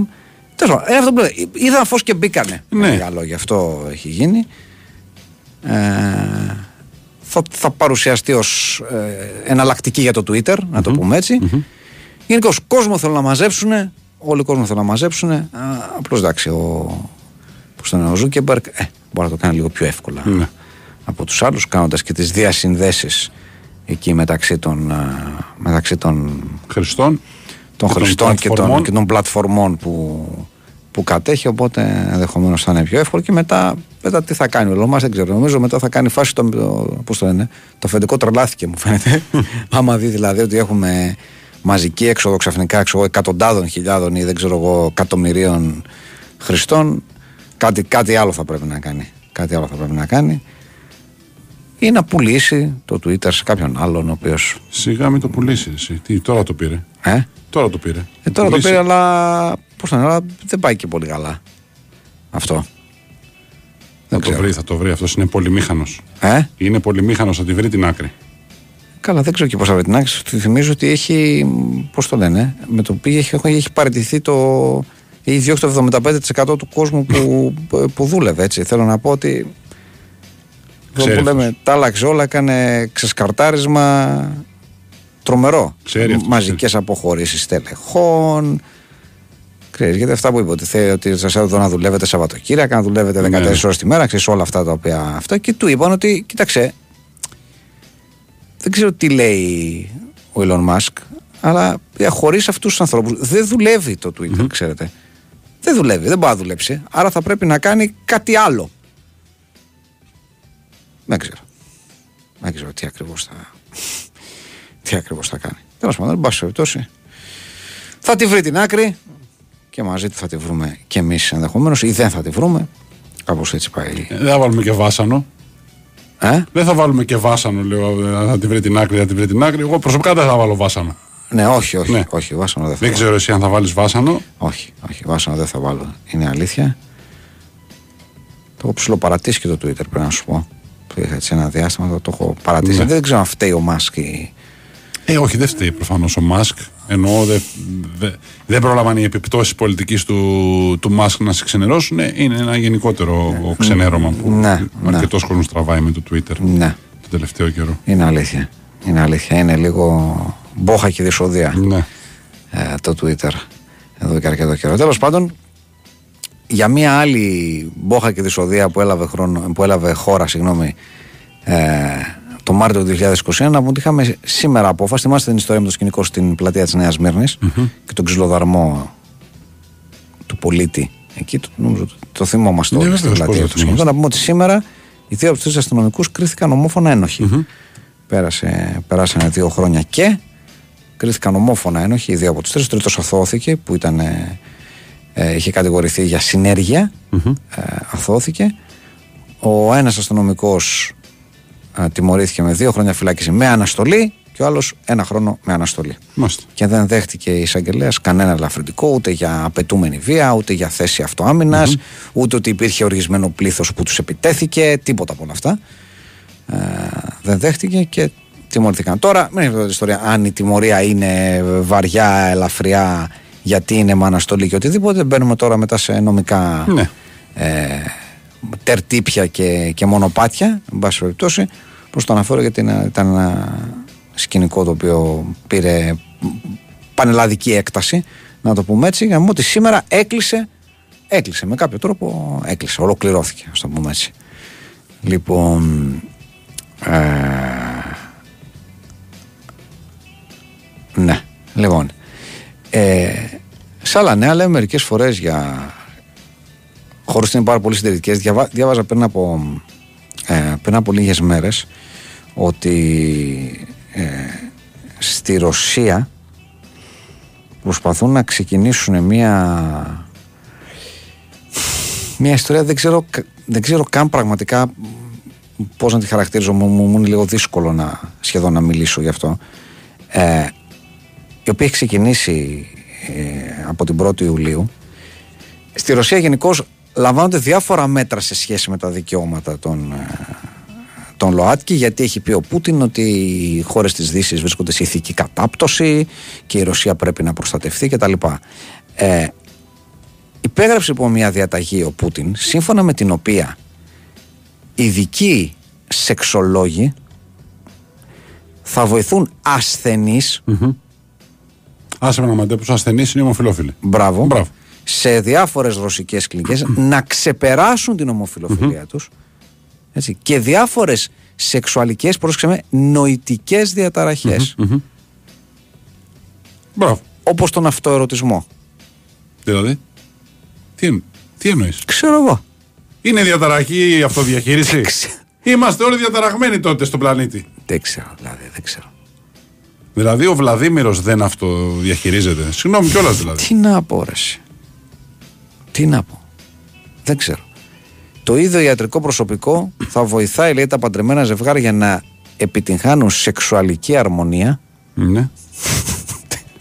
Ωραία είναι όλα αυτά, ρε, εσύ. Ναι. Ωραία. Για το 1950 που ζούμε είναι πολύ ωραία όλα αυτά τα πράγματα. Θυμίζω ότι και κάποτε υπήρχαν κλινικές που προσπαθούσαν να θεραπεύσουν την αρρώστια που λέγεται ομοφιλοφιλία ε, με λοβοτομές, με ηλεκτροσόκ, με πολύ βαριά φάρμακα γιατί θεωρούσαν ότι είναι κάτι το οποίο μπορούν να το θεραπεύσουν. Ναι. Μπορούμε να δοκιμάσουμε πάλι αυτές τις πρακτικές. Τι κακό έχει ένα ηλεκτροσόκ, Τι κακό έχει να κόψει ένα κομμάτι από, το, από τον εγκέφαλο; Θέλω να πω, δεν ξέρουν οι Ρώσοι. Πάρα. Καλά, Ε, αλίμονο, βέβαια. συγγνώμη. Ε, βέβαια. Αλίμονο, τι. Δεν ξέρουν οι Ρώσοι και ξέρουμε εμείς; Γίνονται, εμείς που ξέρουμε. Αυτοί ξέρουν. Για όνομα δηλαδή. Είμαστε. Πολύ Οπότε, ωραία. Πολύ, πολύ οπότε εύγαινο ναι. όλα αυτά τα πράγματα. Πολύ μοντέρνα. Ε, μια που λες για. Που ανέφερε το 1950. Ναι. Θέλω να πω για να τοποθετούμε τα πράγματα διαχρονικά. Ο Παγκόσμιος Οργανισμός Υγείας, προσέξτε τώρα εδώ, αφαίρεσε την ομοφιλοφιλία από τον κατάλογο των ψυχικών διαταραχών, γιατί ως τέτοια θεωρούνταν, το 1990. Είμαστε. Δηλαδή αρκετά κοντά. Βέβαια, για να γυρίσουμε στο θέμα μας, η Ρωσία έκανε το ίδιο το 99. Το έκανε 9 χρόνια, με 9 χρόνια Ναι. καθυστέρηση. Και Που 24, δεν το έκανε στην και 24 πραγματικότητα. χρόνια μετά ακριβώς. Ε, Πώς το λένε, όπως λέει ο ίδιος ο Πούτιν, ο ίδιος ο Πούτιν λέει ότι πρέπει να σταματήσουμε την προπαγάνδα ΛΟΑΤΚΙ. Ναι. Υπάρχει προπαγάνδα ΛΟΑΤΚΙ. Εντάξει, ωραία. Δεν καλά. ξέρει ο Πούτιν και ξέρει εσύ Αλλήμον, δηλαδή. εσύ, Αυτό μου αλλήμον. λες. Όπισθεν ολοτάχος. Όπισθεν ολοτάχος πάει η ιστορία. Λοιπόν, σε μια λοιπόν άλλη χώρα ρωσικής επιρροής, γιατί αυτό ήθελα να πω περισσότερο για την, Ναι. για τη Ρωσία, στο Κυργιστάν, Ναι. που είναι μια χώρα τέλος πάντων επιρροής της ρωσια να το πούμε έτσι. Ε, πάρθηκε μια αρκετά έτσι, ε, ριζοσπαστική απόφαση, να το Ναι. πούμε έτσι, όπου η, με μια, ακτιβ, μια ακτιβίστρια εκεί πέρα, η κυρία Αλτίν Καπάλοβα, προσέφυγε σε δικαστήριο εναντίον του κλασικού νόμου, ο οποίος ισχύει νομίζω και σε πολλές χώρες και στην Ελλάδα, ότι οι άνθρωποι μπορούν να χρησιμοποιούν μεσαία ονόματα, Ναι. τα οποία μεσαία ονόματα προέρχονται από το όνομα του πατέρα τους. Ναι. Έτσι. Λοιπόν, και είπε ότι γιατί να είναι μόνο το όνομα του. Ε, πώς το λένε, του, Του πατέρα. του πατέρα και να μην είναι και της μητέρας. Ναι. Και είπε το δικαστήριο, εκεί στο Κυργιστάν, ότι ναι, έχετε δίκιο, ότι κοιτάξτε, στα παιδιά πρέπει να δίνονται πατρόνυμα στη γέννησή τους για να προστατεύονται από τον εκφοβισμό και την παρενόχληση. Αλλά όταν φτάνουν 18 τα παιδιά, μπορούν να αλλάξουν το πατρόνυμο με, με μητρόνυμο. Είμαστε. Και ψάχνουν τώρα τέλος πάντων να το κάνουν και από τη, και από τη γέννηση. Ωραία. Ω, Ε, Ό,τι θέλει ο καθένας. γιατί όχι; Γιατί όχι; Μια χαρά. Νομίζω μια χαρά. Μια χαρά είναι αυτό. Αυτά μας μάρανε. Τέλος πάντων, ναι, αυτά μας μαράνε. ναι. Θα μου πεις τώρα, γιατί συζητάμε αυτά και δεν συζητάμε το καμάκι του Βασάλου στην Τουάλιπα. Γιατί, γιατί δεν ξέρω, γιατί τέτοιοι είμαστε; Δεν, δεν θα μα σηκώνουμε εμείς τώρα να τέτοια θέματα. Επειδή είναι καλοκαίρι και. μου λέγε ο, ο κοινός μας φίλος Αντώνης Τζαβάρος, το θυμάμαι πάντα, δούλευε κάποτε σε ένα ε, ας πούμε, γραφείο ταξιδίων, στο Μάνο συγκεκριμένα. Ναι. Μάνος Τούρς τι ήτανε; Μάνος, Μάνος Τούρς, Τούρς, ναι. νομίζω, ναι. Και λέει λοιπόν ότι εκεί που να δώσει περίπου ξέρω εγώ, δύο χρόνια, είχε λοιπόν λέει ένα τύπο, ο οποίος με το που ζέστενε ο καιρός, ξεκίναγε και έκανε μια συγκεκριμένη είσοδο στην εταιρεία, την οποία την έκανε για όσο δηλαδή την έκανε το μισό χρόνο ουσιαστικά. Ναι. Έμπαινε μέσα, λέει, φρέσκος, δυνατός, φορτσάτος κάθε πρωί και λέγε καλημέρα, ζέστο, sex period, μπήκαμε sex period. Είναι sex period τώρα. Καλοκαίρι ας πούμε, καλοκαίρι. Sex period. Οπότε με αυτή την έννοια ε, δεν πρέπει να μας φαίνεται καθόλου περίεργο που ο Κωνσταντίνος ο Βαζάς, εντάξει, καψωμένος και αυτός σε sex period και σε μεγάλη φόρμα Α το δώσουμε για ένα ελαφρυντικό, γιατί τόσο Γιατί; καιρό ήταν εκεί πέρα στις παραλίες. Ε, Νηστικό, άπλητος. Ε, με- είχε- είχε τον ένα να ροχαλίζει δίπλα του, τον άλλο να πέρδεται. Ε, βουτάγανε και κολυμπάγανε, πας και πιάσουν κανένα καβούρι να φάνε. Θέλω να πω, γύρισε τώρα στον πολιτισμό, έχει τα social media του, λέει το σταντεράκι του. Αυτά σου λέω, Ντουα- Οπ, Ντουαλίπ, εδώ είσαι. Εδώ είσαι. Βαρέθηκα να βλέπω κάτι αποστεωμένου ποπούς που έβλεπα εκεί πέρα, ας πούμε, από όλους αυτούς τόσους μήνες δεν τρώγαν τίποτα. Του αλήπα εδώ, με τις καμπύλες της, με τα ωραία, με τα καπούλια της, εδώ είμαστε, εδώ. Έμπαινε. Έτσι. Έμπαινε, Κωνσταντίνε. και μπήκε ο Πο- Κωνσταντίνος. πολύ καλά έκανε. Και μπήκε ο Κωνσταντίνος. Και πολύ καλά έκανε. του, αυτά είσαι πολύ. Γεια σου Ντούα, είμαι ο Κωνσταντίνος από την Ελλάδα, είσαι πολύ όμορφη και πολύ ταλαντούχα. Θέλω μία μέρα να σε γνωρίσω. Ένας κύριος, έτσι. Αφού δεν είπες σε πολύ ταλαντούα, πάλι καλά. Άγιο είχαμε. Ένας κύριος. Μπράβο του. Ένας κύριος. Πραγματικά. Μπράβο του. Θέλω να σου πω σε σχέση με τους υπόλοιπους. Με τους μετσέχασες και όλους τους υπόλοιπους να σου πω κάτι καλύτερος είναι ο Βασάλος Πλάκα κάνεις. Εννοείται. Μπήκε, είπε αυτό που ήθελε Εξαιρετικός. Εντάξει, Διαφήμιση. Δεν δεν γλίτσιασε πολύ, δεν έγραψε ξέρω, εγώ, χαζομάρες, δεν έγραψε υπερβολές, έγραψε αυτό που ήθελε. Και σου λέει εντάξει.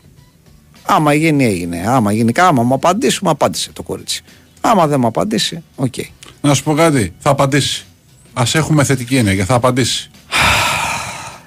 Απαντήσει, θα δει το μήνυμα, θα μπει να δει φωτογραφία, θα δει παιδαράς, ωραίος, survivor, επαγγελματίας ε, μαχητής τέλος πάντων στα reality και τέτοια. Έχει πάει 5-6 πόσα έχει πάει κτλ.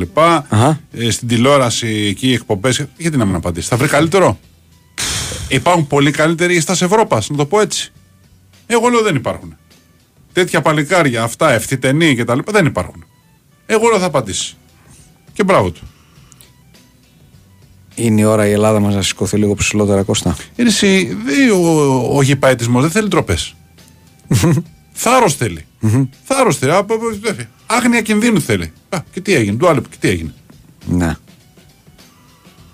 Ε, Του άλλου είπα, Κωνσταντίνος Βασάλος, εγώ δεν κατάλαβα.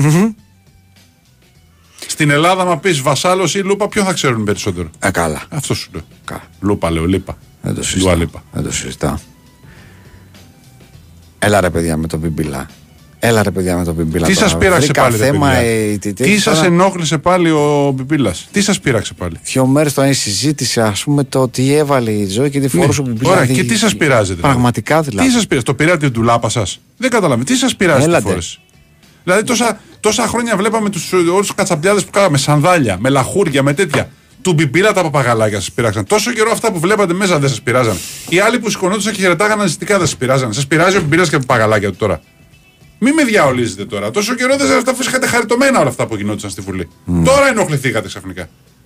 Βγάζαν τα παπούτσια τους μέσα στη Βουλή, φοράγαν κάτι πέδιλα, κάτι σανδάλια και πηγαίναν για κάτι λαχούρια που κάμισαν και κάτι. Δεν θέλω να τα θυμάμαι τα σανδάλια, πρέπει να σου πω. Ε, μα- Έχουν υπάρξει όμως. Φυσικά και έχουν υπάρξει. Έχουν Φυσικά υπάρξει. και έχουν υπάρξει.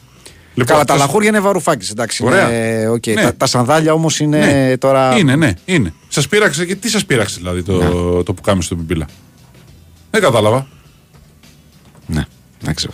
Τι είναι θέμα σας; Το νιώθετε, ας πούμε, ότι είναι ο Μπιμπίλας ασέβαστος ξαφνικά; Όχι, επειδή είναι ο Μπιμπίλας σού ενοχλεί. Ναι, προφανώς. Κατάλαβες. Προφανώς. Τους ενοχλεί επειδή είναι... δεν τους ενοχλούν άλλοι και άλλοι όλα αυτά τα χρόνια που έχουν περάσει στη Βουλή. Τους ενοχλεί ο Μπιμπίλας. Εμένα προσωπικά δεν με ενοχλεί ο Πιμπίλα. Να σου το πω και έτσι. Τι να πω. Τι να πω. Δεν ξέρω. Δεν ξέρω. Α, γουστάρουμε μπιμπίλα. Αυτά θέλω. Αυτά θέλω. Μάλιστα. Έτσι. Και δεν ασχολούμαστε. Δηλαδή, κα, καπακώθηκε όλη η ιστορία της ορκομοσίας της Νέας Βουλής από το τι φορούσε ο Μπιμπίλας, τι φορούσε η Τζόρζη και πού κάτσανε οι τέτοιοι και γιατί κάτσανε εκεί και δεν κάτσαν αλλού. Λες και. Πώς το λένε, λες και είναι όλα χάι και τσάο. Sorry κιόλας δηλαδή. Τέλος πάντων, εν πάση περιπτώσει. Εντάξει. Αυτό που λέμε να, να, να μην δουλεύεις στην τηλεόραση αυτές τις μέρες γιατί δεν έχεις να κάνεις και τίποτα άλλο. Πρέ- πρέπει να ασχοληθείς με κάποιο τρόπο με τον Πιπίλα. Πρέπει να γίνει ο Πιπίλα θέμα, ξέρω εγώ, μισή ώρα. Δεν ξέρω πόσο. Τέλος πάντων. Εν πάση περιπτώσει. Λοιπόν. Ε, ε, έχουμε ξεχάσει να μου συγγνώμη, δεν πειράζει, θα τι, το πούμε, να το πούμε τι; στο και καθυστερημένα. Έχουμε δύο φρεσκότατα, νεότατα, ωραιότατα podcast. Πειράζει να τα, Να τα πούμε. να τα πούμε Να τώρα. τα πούμε, ναι. Να τα Γιατί ε, είναι και τα δύο, είναι για τους φίλους του, του παγκόσμιου αλλά και του αγγλικού ποδοσφαίρου. Αν Του μου- παγκόσμιου, αν- πολύ αν- καλά τα λες. Αν μου επιτρέπετε. Λοιπόν, δύο φρεσκότατα ε, podcast στο κανάλι της Στίχημαν στο, στο Spotify. Νούμερο 15 και 16 στη σειρά αυτή των podcast των, των El Sombrero Stories μέχρι να φτάσουμε, είπαμε, έχουμε όλο το καλοκαίρι, θα φτάσουμε στα, στα 24.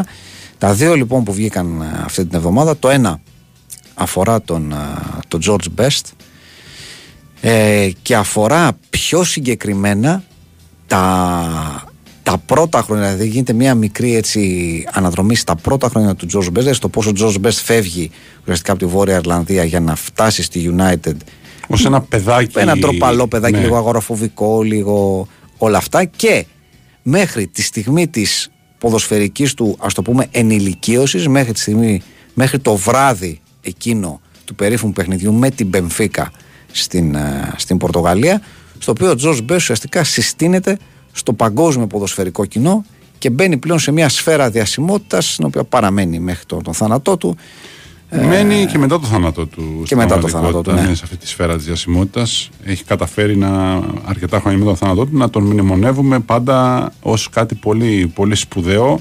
Όχι μόνο για τα αγωνιστικά του προσόντα, αλλά και για το γενικότερο lifestyle του. Αυτό έχει καταφέρει ο, ο άνθρωπος ο οποίος τον, τον αποκάλεσαν ο πέμπτος Beatle. Ήταν τόσο στα ρούμπα, ας πούμε, που Ναι. είχε έτσι το, το impact ας πούμε, που είχαν κοντζαμάν Beatles. Και η ιστορία θα το ακούσετε και στο, και στο podcast είναι ότι ο χαρακτηρισμός του Best ως Beatle ξεκινάει εκεί, ξεκινάει Ναι, από ναι. Πορτογάλους δεν είναι, είναι περίεργο αλλά δεν ξεκίνησε από την Αγγλία δεν ήταν Άγγλοι δηλαδή αυτοί που τον πρώτο χαρακτήρισαν Beatle αλλά ήταν οι Πορτογάλοι είναι, είναι έτσι, έχει την πλάκα του και αυτό. Λοιπόν και το δεύτερο ε, podcast το οποίο είναι ε, εξίσου ενδιαφέρον με έναν ε, διαφορετικό τρόπο αφορά το ντέρμπι της Nottingham Forest με την Derby County ε, τοπικό εκεί ντέρμπι των, ε, των Midlands και από τη στιγμή που αφορά αυτό το ντέρμπι καταλαβαίνετε ότι ουσιαστικά αφορά τον Brian Clough. Έτσι, γιατί για τον Brian Clough μιλάμε ε, και την, την πορεία του στις ε, δύο ομάδες και την, την εποποιία ουσιαστικά που κατόρθωσε με, τη, με την Nottingham Forest. Λοιπόν, αυτά είναι τα δύο podcast ε, που υπάρχουν. Από πίσω τους είναι άλλα 14, πίσω από αυτά είναι άλλα 8, παλιότερα για το Μουντιάλ, οπότε Και μπροστά είναι κάποια άλλα. Τέλος και πάντων, μπροστά ας είναι κάποια μιλήσουμε, άλλα. Ναι, για, Ναι. αυτά που... για όσους γουστάρετε να ακούτε, είτε αυτά είτε δεν ξέρω πού, στο αυτοκίνητο, Διακοπές, διακοπές, στην ξαπλώστρα, στην ξαπλώστρα, κάνοντας δουλειές στο σπίτι, οτιδήποτε στην άλλο. πισίνα μέσα, αν είστε πολύ μερακλείδες. ναι. στο μπουφέ όταν παίρνετε πρωινό, ακόμα περισσότερο. ακόμα, Στη ακόμα. μεσημερινή σιέστα. Πώς θα Έχεις κάνεις πολύ- σχέστα ακούγοντας; Αν πεις μπορείς να σε παίρνει ύπνος. ναι, γιατί, δεν κατάλαβα. Σωστό, σωστό, είναι μια χαρά. Λοιπόν, οπότε όλα αυτά υπάρχουν στο κανάλι της Στίχημαν στο, στο Spotify και με αυτή την, ε, έτσι, την Χρήσιμη μικρή πληροφορία. χρήσιμη πληροφορία, κυρίες και κύριοι, η ώρα έφτασε 11 και μισή, κάτι που σημαίνει ότι πάμε σε δελτίο πολιτικών ειδήσεων, ένα τραγουδάκι και επιστρέφουμε για να πάμε παρέα με τα μηνύματα και τα mail σας μέχρι τα μεσάνυχτα.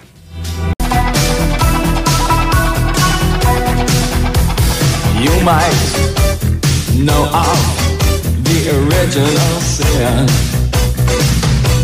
And you might know how to be with fire. But did you know of the murder committed? In the name of love, yeah, you thought what a pity. Dream on, white boy, white boy. Dream on, black girl, black girl. Wake up to a brand day to find your tears are washed away.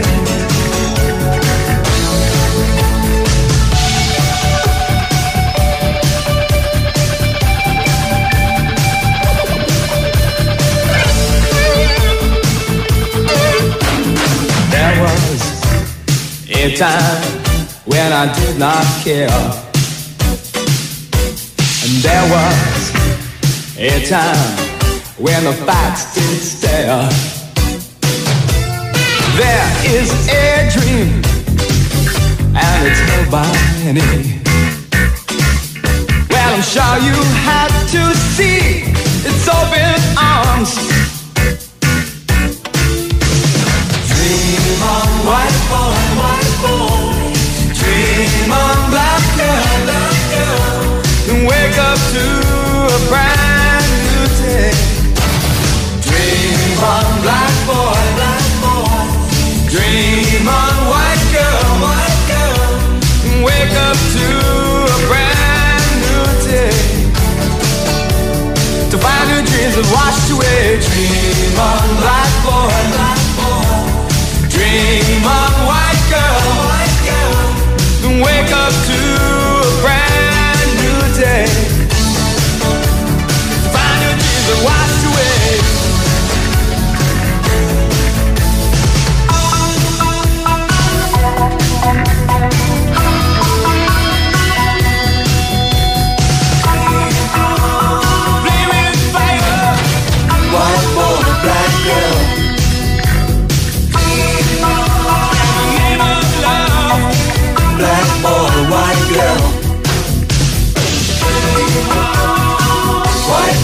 Black girl. Black boy, white girl.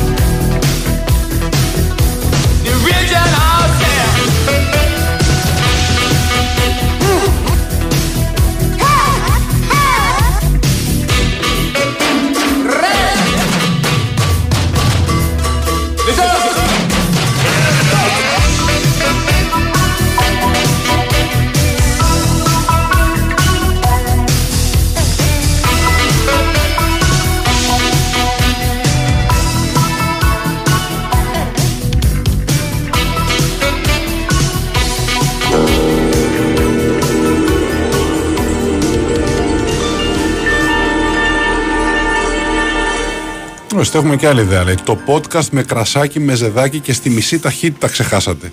Είναι σαν να το λες σε μεζοδοπολείο. Βάζω εγώ ε, για, για εσά ποτηράκια και ξέρω. Και για εσά ποτηράκια και ξέρω.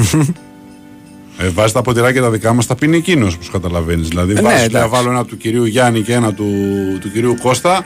ε, θα για- αφήσουμε γεμάτα. Αφού δεν είναι εδώ ο κύριος Γιάννης και ο κύριος Κώστας, τα Και έτσι πίνουμε θα εμείς. πάμε. Όχι, καλά ξηγέσαι.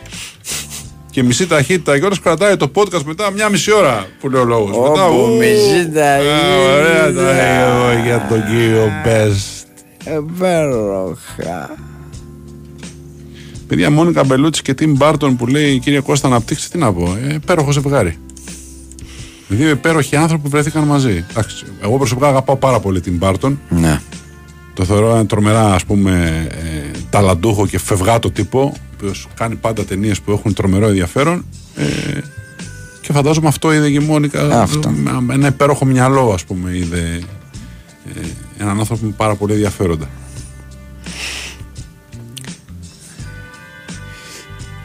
Μην ξεχνάμε τα σαντάδια του μεγάλου Κωνσταντίνου Ζουράρη με το ξέχυλο γυλαίκο. Μας θυμίζει ο Τρίσκιο Κούκοτς.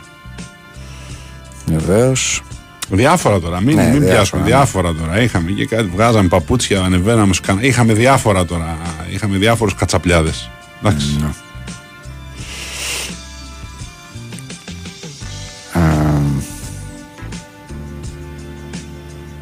Ναι. Ο Μπίλος από το Μόντραλ λέει ότι το Twitter έχει κρατήσει ένα OnlyFans κατά κάποιο τρόπο. Εντάξει, Ποιο το, νομίζω το; Υπερβολικό τώρα το Twitter. Τώρα Όχι, OnlyFans όχι. σχέση με την. Όχι. Λέει ο Δημήτρης, λέει άσχετα με την περίπτωση, τα σανδάλια πρέπει να απαγορευτούν με νόμο εκτός αν είσαι στα μάταλα. Σκληρός ο Δημήτρης εδώ πέρα. Είναι, είναι σκληρός. Όχι στα μάταλα, συγγνώμη. Αν είσαι ούτε στα μάταλα. Στα μάταλα ξυπολισιά. Τι θα τα κάνουμε. Είσαι τι θα τα σκληρός κάνουμε στα Δημήτρη. μάταλα, Αυτά τα στα πράγματα καλό είναι να μην ε, λέγονται. Βέβαια, αν ξεκινήσεις την υπογραφή μου, θα τη δεις εκεί πέρα να υπάρχει από κάτω. Αλλά κατά τα άλλα, όχι, ντροπή. Η υπογραφή θα μπει βέβαια. Ναι. Παιδιά, ποια άποψή σας για τον πληρωμένο έρωτα; Λέει ο Βασίλης. Παιδιά, κάντε μας μια καλή προσφορά και στη σωστή τιμή μπορώ να τα βρω. Ε, αν δεν ρώταγες αν, αν, αν δεν ρώταγες αυτό. τώρα, τώρα αξίζει τα γίνει τώρα Ναι. με τα μηνύματα τώρα με αυτό που κάνεις. Ναι. Ε, τώρα κι εσύ. Λοιπόν. Ε, ναι. Γίτσες, γίτσες. Ε, η γνώμη μας για την, ε, για την ε, Ντέβα Κασέλ ε, μπορούμε να μιλήσουμε πια. Έχει Ενηλικιώθηκε. ενηλικιωθεί γιατί σφιγγόμασταν ε, πάρα πολλά χρόνια όπως θυμάστε οι παλιοί ακροατές. Ε, είναι ένα πλάσμα το οποίο με κάποιο τρόπο πήρε πολύ καλά στοιχεία και από τον πατέρα της και από τη μάνα της γιατί και ο πατέρας πολύ γοητευτικός ε, άντρας, αυτό λένε όλες οι κυρίες τέλος πάντων. Εμείς δεν είμαστε Ναι. αρμόδιοι να το πούμε, αλλά εμείς το βλέπουμε. Λέμε ωραίος τύπος κτλ. Οι κυρίες που τον βλέπουν λένε τι κούκλος είναι αυτός ο Βενσάκασελ. Μπα, εντάξει. Άκου Και εδώ. έχει καταφέρει τη Βαγκασέλ να πάρει πολύ ωραία, χωρίς να είναι η ίδια η μάνα της. Ναι, έχει ναι, πάρει, ναι, είναι ναι. όμως ένα, ένα Ένα υβρίδιο κράμα, ναι. με, με, με τρομερά χαρακτηριστικά, ας πούμε, με μια τρομερή, τρομερή ομορφιά. Διαφορετική από τη μαμά της, αλλά τρομερή ομορφιά. Έχω save με Inter στο FM. Ναι, Με ρωτάνε σε συνέντευξη τύπου Ναι. πώς νιώθω που ο Τζέκο έχει περισσότερα γκολ από τα 6 goals του. Άντε να χαθείτε αναλυτές των 6 goals. Πω, πω, πω. Και όπως λέει και ένας άλλος φίλος, τα 6 goals είναι η ποδοσφαιρική έκφανση της ματαιότητας ενός πλήρως δετερμινιστικού κόσμου. μάλιστα. Α, αυτά τώρα. Ποιότητα, ρε. εσύ. Ποιότητα. Σανδάλια μόνο αν είσαι χρονοταξιδιώτης και είσαι επιλογίας στο στρατό του Μεγαλέξανδρου. Ή στο στρατό, Και του, αν. ή, το, ή στο στρατό του Σπύρου του Πιμπίλα, λέω εγώ, ο οποίος σύμφωνα με δική του δήλωση φέρνει πάρα πολύ στον ε, Μεγαλέξανδρο. Είναι φτιστός ο Μεγαλέξανδρος.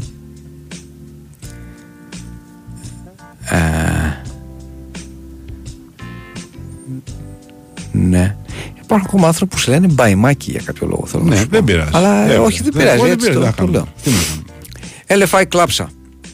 Θα πάει ο Κώστας διακοπές και θα μας μείνει ο Λιάγκας. Θα μας κρεμάσει κρεμαστό, τσαού θα ράζει μάγκας ή φλέβες πριονίζουμε όπως ο ματαραγκας Μάλιστα. Ε, εντάξει κύριε Κώστα, όσα λέτε, αλλά ο χαριστές ο μπαμπάς του Κριστιανό, εντάξει. Αυτό, Ναι, αυτό παιδιά, εντάξει. τίποτα, τα, τα μηνύματα, ναι.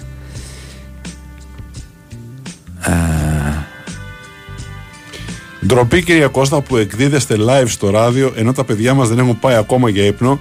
Τρία χιλιάρικα μαύρα πάει.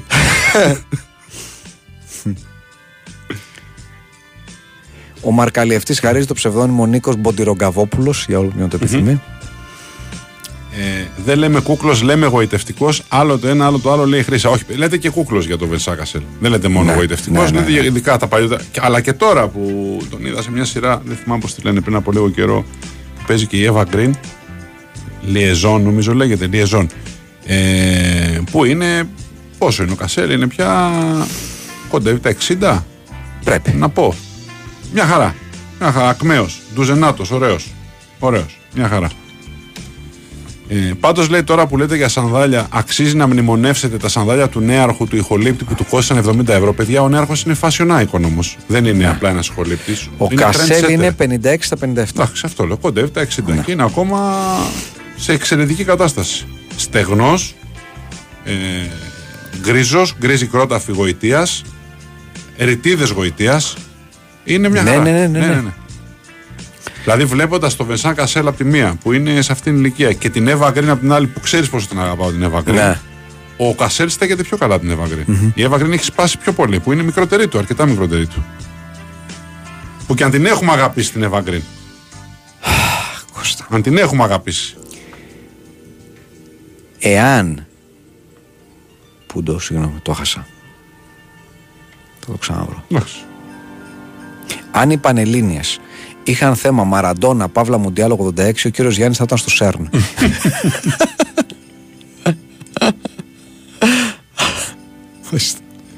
Σας ακούω με προσοχή, λέει κάποιος φορώντας τα σανδάλια μου. Πολύ καλά. Αφού μας ακούς και δεν μας βλέπεις για να σε βλέπουμε κι εμείς. ναι, αυτό. ναι. Ποια είναι η γνώμη σας για την αυτοευχαρίστηση και πιο συγκεκριμένα για την εφαρμογή της κατά την ακρόαση podcasts γνωστών ραδιοφωνικών παραγωγών;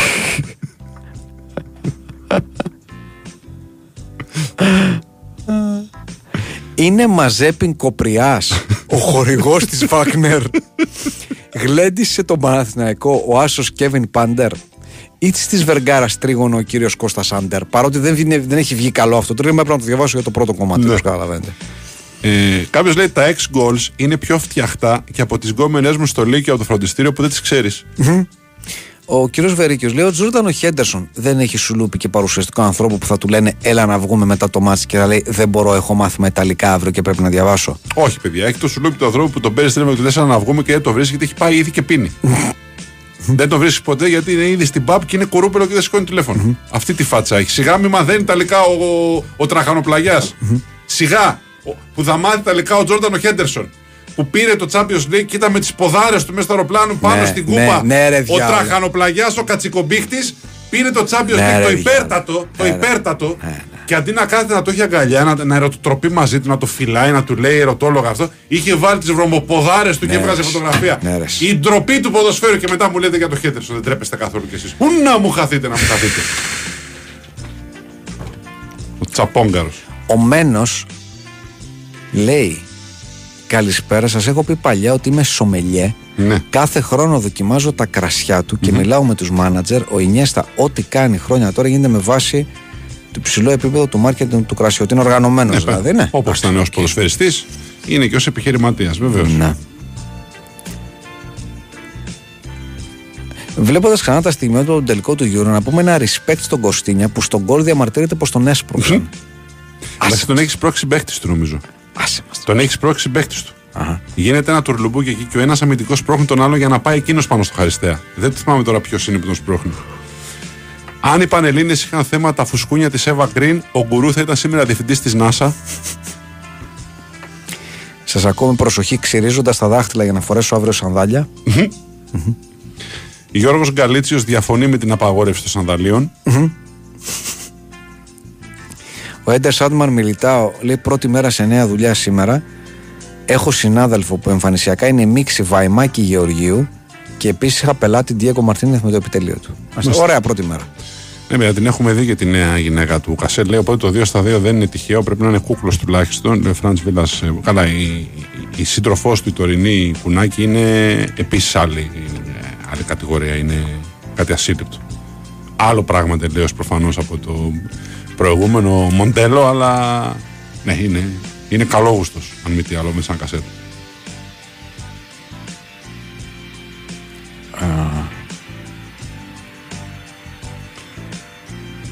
Όπως είχε δηλώσει και ο γίγαντας ο Αρτέμις ο Τζούμπας όταν είχε συλληφθεί να τη βροντάει, είμαστε όλοι αμαρτωλοί. Είμαστε, ναι. Η προγούλη Χένες λέει Βαϊμάκι μου μήπως εκδίδεσαι στο ραδιόφωνο με την ελπίδα να κάμεις τον έρωτα με τον Κασέλ; Μέλωσες πιο πολύ και από μένα με τον Γκρίλης Όχι παιδιά δεν έχω τέτοια Δεν βγάνω τέτοια γούστα Ξέρεις τι γίνεται; Για την προγούλη και για τις ακροάτρες που μπορεί να ακούνε Λίγες, λίγες όσες είναι Σε αντίθεση με εσάς που καλή κουβέντα για γυναίκα δεν έχετε Δηλαδή, λες, εγώ για κάποια. «Μμ, σιγά πλαστική. Λες για την άλλη. «Μμ, σιγά τώρα από αυτό. Βρίσκεται πάντα κάτι. Μα είναι λαϊκιά αυτή. Πώς δίνεται έτσι. Εμείς δεν έχουμε πρόβλημα να δούμε ένα ωραίο άντρα να πούμε. Είσαι ωραίος άντρας αυτός. Δεν σημαίνει ότι τον Ισχύει, βλέπουμε ισχύει αυτό. κομμενικά ούτε. ούτε- Αλλά δεν έχουμε και κανένα ζόρι να πούμε ρε παιδί μου ο τάδε. Ωραίος. Ωραίος, ωραίο παλικάρι. Σε αντίθεση με τις περισσότερες γυναίκες που κάτι σας ξυνίζει, κάτι σας βρωμάει. Όταν λέμε, ξέρω εγώ, μ' αρέσει τα. Μμ, σιγά, πώς είναι έτσι. Που μ' αρέσει εμένα, τι θα πει, πώς είναι έτσι. Μια χαρά είναι. Μετά το λογοπαίγνιο με το ταλεντούα του Κώστα, νομίζω ότι πρέπει να λατώσει ο σταθμός της διαφημίσει για αδελφινάρα που παίζουν στα διαλύματα.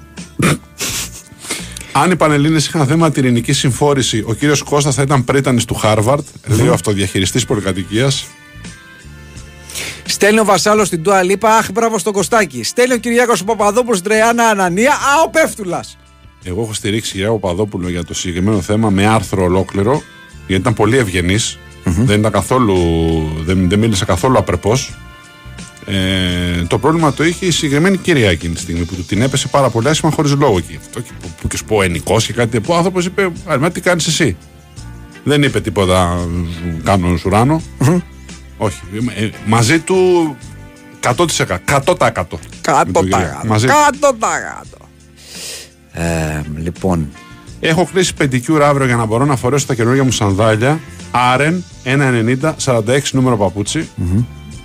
Ζουράρη ήταν το απόλυτο dress beast με σανδάλι, φόρμα πολυεστέρα και πουκάμισο, ούτε ο ταμτάκο τον πιάνει και αυτά.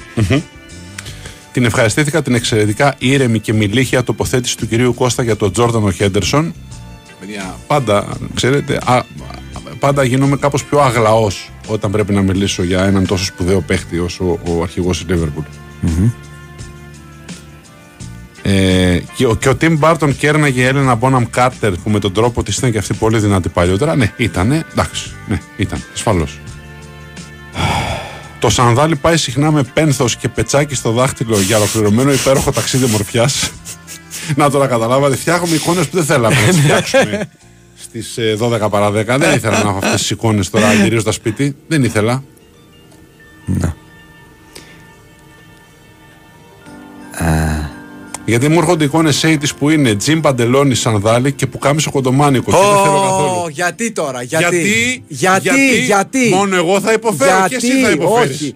Όχι. Και το τζιν αυτό το ξεβαμένο, το, το, το ψιλοκάβαλο το κάτω από τα βυζιά. Ναι, Αυτό το τζιν. Ναι. με σανδάλι καφέ Πω, ναι, ναι, ναι. και κοντομάνικο γαλάζιο που κάμισο ανοιχτό με καδένα στο στήθος. Αυτή την εικόνα έχω εγώ εδώ πέρα τώρα, αν μου επιτρέπεις.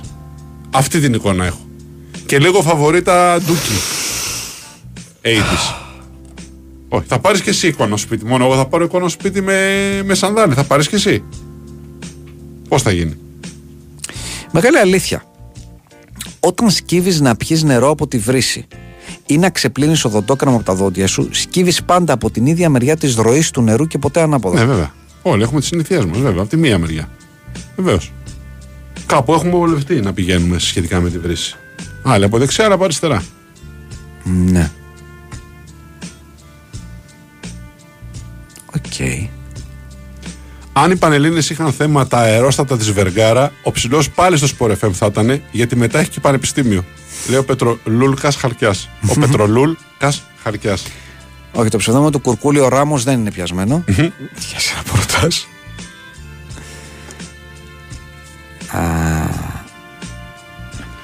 Αν οι Πανελλήνες είχαν θέμα την απόρριψη των περιττών αριθμών από τη ζωή μας, ο κύριος Γιάννης θα ήταν πρώτο των ΗΠΑ. Λέει ο Τέρεν Σκουίρτ.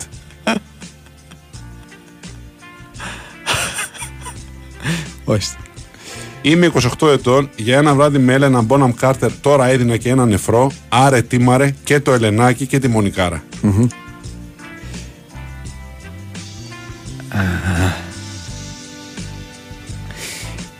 Πολλά metal συγκροτήματα της δεκαετίας του 80 τύπου Manowar είχαν αρκετά ιδιαίτερη αμφίεση. Μέρος αυτή ήταν ένα τρίγωνο, συνήθως δερμάτινο, που φοριόταν μπροστά από τα γεννητικά όργανα και έξω από το κολάνι το παντελόνι. Αυτό κάπως το λέγαν περιπεκτικά. Θυμάστε μήπως πώς, κύριε Παπαριέρα, οικονομάκος. Ήμουν προετοιμασμένος, ωστόσο. Ήμουν προετοιμασμένος. ναι, παιδιά, καθένα, ε, καθένα φακαντόρο μόνο. Λέω μέτρο στο για φούτσαρ εκείνη την εποχή. Φακαντόρο ήταν ε, και χρυσοροή, θυμάμαι, από δεκαετία 80. Χρυσοροή. Χρυσοροή θυμάμαι από διαφήμιση τηλεόραση. Φακαντόρο Δεν θυμάμαι αυτό το χρυσοροή. Αλήθεια. Ναι, ναι, ναι. Ήταν η ελληνική απάντηση, ας πούμε. στην- Φαντάζομαι, ναι. Όχι, Φαντα- φακατόρο ελληνική μπορεί να ήταν, θα μου πεις τώρα, το ξανασκέφτομαι. ναι.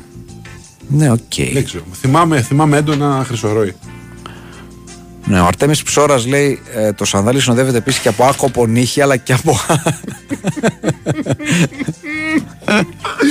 γιατί να πάρουμε αυτό το σπίτι μας, γιατί, γιατί. Αλλά και από iPad πάνω στην κιλούβα, ναι, στην ναι, ξαπλώστα, στην αντίπαρο ή τα κουφονίσια. αυτό. Ε, Δήμετρε γκουρού του έρωτα και εσύ 165 εκατοστά πυρκαγιά από δίπλα. Θέλω τη βοήθειά σας σε ένα σοβαρό θέμα. ναι. Είμαι 28 ετών. Ο This is the rhythm of Van Dijk είναι αυτό. Θα καταλήξει εκεί, περιμένουμε όλο αυτό. Ναι, αλλά είναι και θέμα. Μάλιστα. Είναι και τα δύο αυτό. Μάλιστα. Είμαι 28 ετών. Μετά από σπουδές, στρατό και σταθερή δουλειά και μετά από πολύ χαζές μικροσχεσούλε, είμαι εδώ και 1,5 χρόνο μια κοπέλα που μου αρέσει πολύ και περνάμε υπέροχα. Δεν έχω εμπειρία από κοπέλες γιατί δεν ήμουν ποτέ τόσο ωραίος πεδαράς όπως εσείς και πραγματικά βρίσκομαι σε τέλμα. Βλακίες. σχεδιάζουμε τις πρώτες μας διακοπές και έχω μια διαφωνία. Δεν ξέρω τι να κάνω. Να κάνω πίσω και να κάνω το χατήρι της ή να επιμείνω και να πάμε κάπου που μου αρέσει εμένα. Εκείνη θέλει θάλασσα και νησάκια να γυρίζουμε και τέτοια. Ενώ εγώ με του βουνού, του χωριού με τη δροσούλα μας και με το, με το πανηγύρι μας. Τι να κάνω, επιμένω στη βολή μου ή κάνω το χατήρι της και πάω μαζί σε μια κουραζιέρα οικονομάκος; Ε, εγώ θα πρότεινα να κάνεις και τα δύο. Να μοιράσει τις διακοπές, αν είναι, ξέρω εγώ, είναι να πάτε κάπου μια εβδομάδα, 10 μέρες, να πάτε εκεί που θέλει εκείνη και λίγες μέρες ή μισά-μισό να πάτε και σε ένα μέρος που θα έχεις διαλέξει εσύ. Νομίζω είναι το πιο ωραίο για να μην καταπιεστεί κανένας από τους δύο.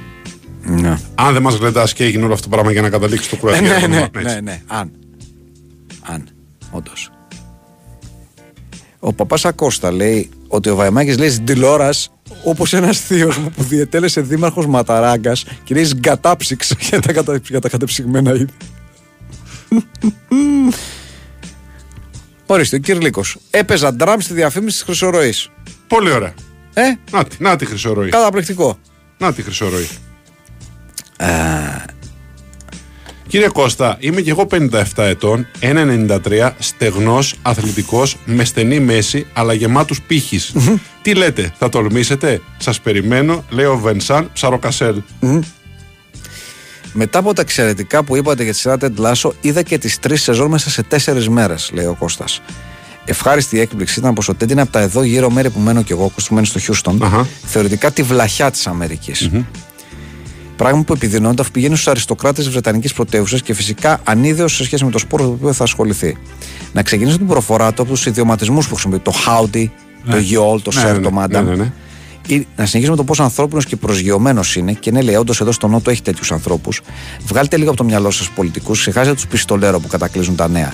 Όντως εδώ στο Νότο υπάρχουν πολλοί τέτοιοι άνθρωποι, γνήσιοι, ευγενικοί που θα σου κρατήσουν την πόρτα, που έχουν πιο αργούς ρυθμούς, που θα γυρίσουν τα γραφεία τους για να την κρίσει ο ένα τον άλλο αντί να είναι πλάτη με πλάτη, που θα γράψουν συνθήματα σε χαρτόν και θα τα κρεμάσουν στον τοίχο. Εδώ στο Τέξας, λέει 19 χρόνια, έχω γνωρίσει πολλούς τεντλάσο επί προ- πιο προσωπικού, με άγγιξη κατάσταση με τη γυναίκα του, που δύο άνθρωποι χώρισαν χωρίς κάποιο προφανή λόγο και από αυτό και μόνο το κάνει πιο δύσκολο να προχωρήσει παρακάτω, ήταν τόσο αναγω- αναζωογονητικό που στην πρώτη σεζόν δεν γλίτωσαν τον υποβιβασμό και στην τελευταία δεν πήραν το πρωτάθλημα. Και βλέποντάς το, αντί να απογοητεύεσαι, λες: Ε, και τι έγινε, καμία σημασία δεν Α, έχει. γεια σου. Επίσης, ενώ το περιμένεις να γίνει, ποτέ δεν γίνεται. Δηλαδή, η Ρεμπέκα και ο Τεντ, για παράδειγμα, ποτέ δεν συνάπτουν σχέση που και να γινόταν, θα έλεγε τι πιο φυσιολογικό. Ναι. Κατόπιν, η αναζήτηση βοήθεια Και για τι σοκ στο στο επεισόδιο που το βλέπουμε να ξυπνάει σπίτι της, έτσι. Ε, ναι. Τι σοκ. Σωστό, σωστό. Ναι. Κατόπιν η αναζήτηση βοήθειας για τα ψυχολογικά μας δεν είναι ντροπή, δεν είναι κάτι άχρηστο. Και ένα από τα πιο σημαντικά πράγματα, η συγχώρεση. Όχι για τον άλλο, αλλά για τον ίδιο μας τον εαυτό. Από προσωπική εμπειρία θα το πω ότι είναι το καλύτερο μαξιλάρι. Τέλος, για εμά τους ρομαντικούς, βλέπεις πως η Ρεμπέκα έχει αυτήν την ονειρική βραδιά μου στο Άμστερνταμ και στο τέλος βλέπεις ποιον συναντάει στο αεροδρόμιο και λες: Να, και εγώ κάτι τέτοιο θέλω να ζήσω για να προχωρήσω παρακάτω. Που λέει, που Ναι, λέει για μια ναι, προσωπική ε, εμπειρία. Σας ευχαριστώ. Τέλος πάντων, για την καλύτερη σειρά που έχω δει και τα λοιπά. Και όπως είπε και ο Κώστας, όταν τελείωσε, ένιωσε ότι έφυγε από κοντά μου ένας πολύ καλός φίλος. Ένα. Να σε καλά. Ο Άιντραχ Φαφούτης λέει: Εάν οι Πανελλήνιες είχαν θέμα Ναι, μαμούτε, ο Σεφερλής και η επίδρασή του στην pop κουλτούρα της τελευταίας 25 ετία, ο κύριος Κώστας θα ήταν καθηγητής καθηγητής του Αντρέα στο Yale. Υπάρχει πρόταση για το φίλο, λέει να, να πάνε η Καρία που συνδυάζει και τα δύο, ή Πήλιο, το λέει ο Φραντ Βίλα Μπόστρο. Πάμε ένα μέρος που συνδυάζει και βουνό. Αλλά πώς θα γίνει, θα πηγαίνεις τώρα το μεσημέρι στη θάλασσα και το βράδυ στο βουνό, δεν βολεύει. Πιο καλά βολεύει να πεις θα πάμε πέντε μέρες σε ένα νησί και θα πάμε και άλλες τέσσερις μέρες σε ένα βουνό. Αν συμφωνεί και το κορίτσι. Ναι. Πώς εννοείται μαδαφακαντόρο. Όχι. Ξεκίνησα να βλέπω Ted Lasso το Σάββατο το βράδυ. Μετά από εσάς και το First Dates θα δω το τελευταίο επεισόδιο. Ευχαριστώ για το spoiler. Λέω τραγανό Δέλλα. Ναι, παιδιά, δεν ξέραμε περιμένουμε μέχρι το 2026 Ε, για να το εσύ, δείτε ε, κι ναι, εσείς. ε. Δεν το ξέραμε, συγγνώμη. Ε. Συγγνώμη. Για όνομα δηλαδή. Όπως είχαμε πει κάποτε για τους συνήθεις υπόπτους που είναι ταινία που είναι 30 χρόνια πίσω που λέγαμε γιατί κάνετε spoiler; Ε, έλατε. Γιατί κάνουμε ταινία 30 ετών να κάνουμε spoiler; Σιγά. Να πούμε κάτι για την Καζαπλάκα ή όχι; Να πούμε ποιος πεθαίνει στο καλό, στο κακό και ο άσχημος, δεν θα σας κάνουμε spoiler. Γιατί μόνο ο Clint Eastwood ζει από εκείνη την ταινία. Όλο το συνεργείο έχει πεθάνει. Συγγνώμη που περιμένουμε 500 χρόνια να ευκαιρήσετε να το δείτε. Έχει φτάσει πια μέσα Ιουλίου. Μπορούμε νομίζω να μιλήσουμε. Ε, ναι, ε, ναι, για όνομα. Ε, έξαλλος γίνομαι. Για όνομα. Πραγματικά.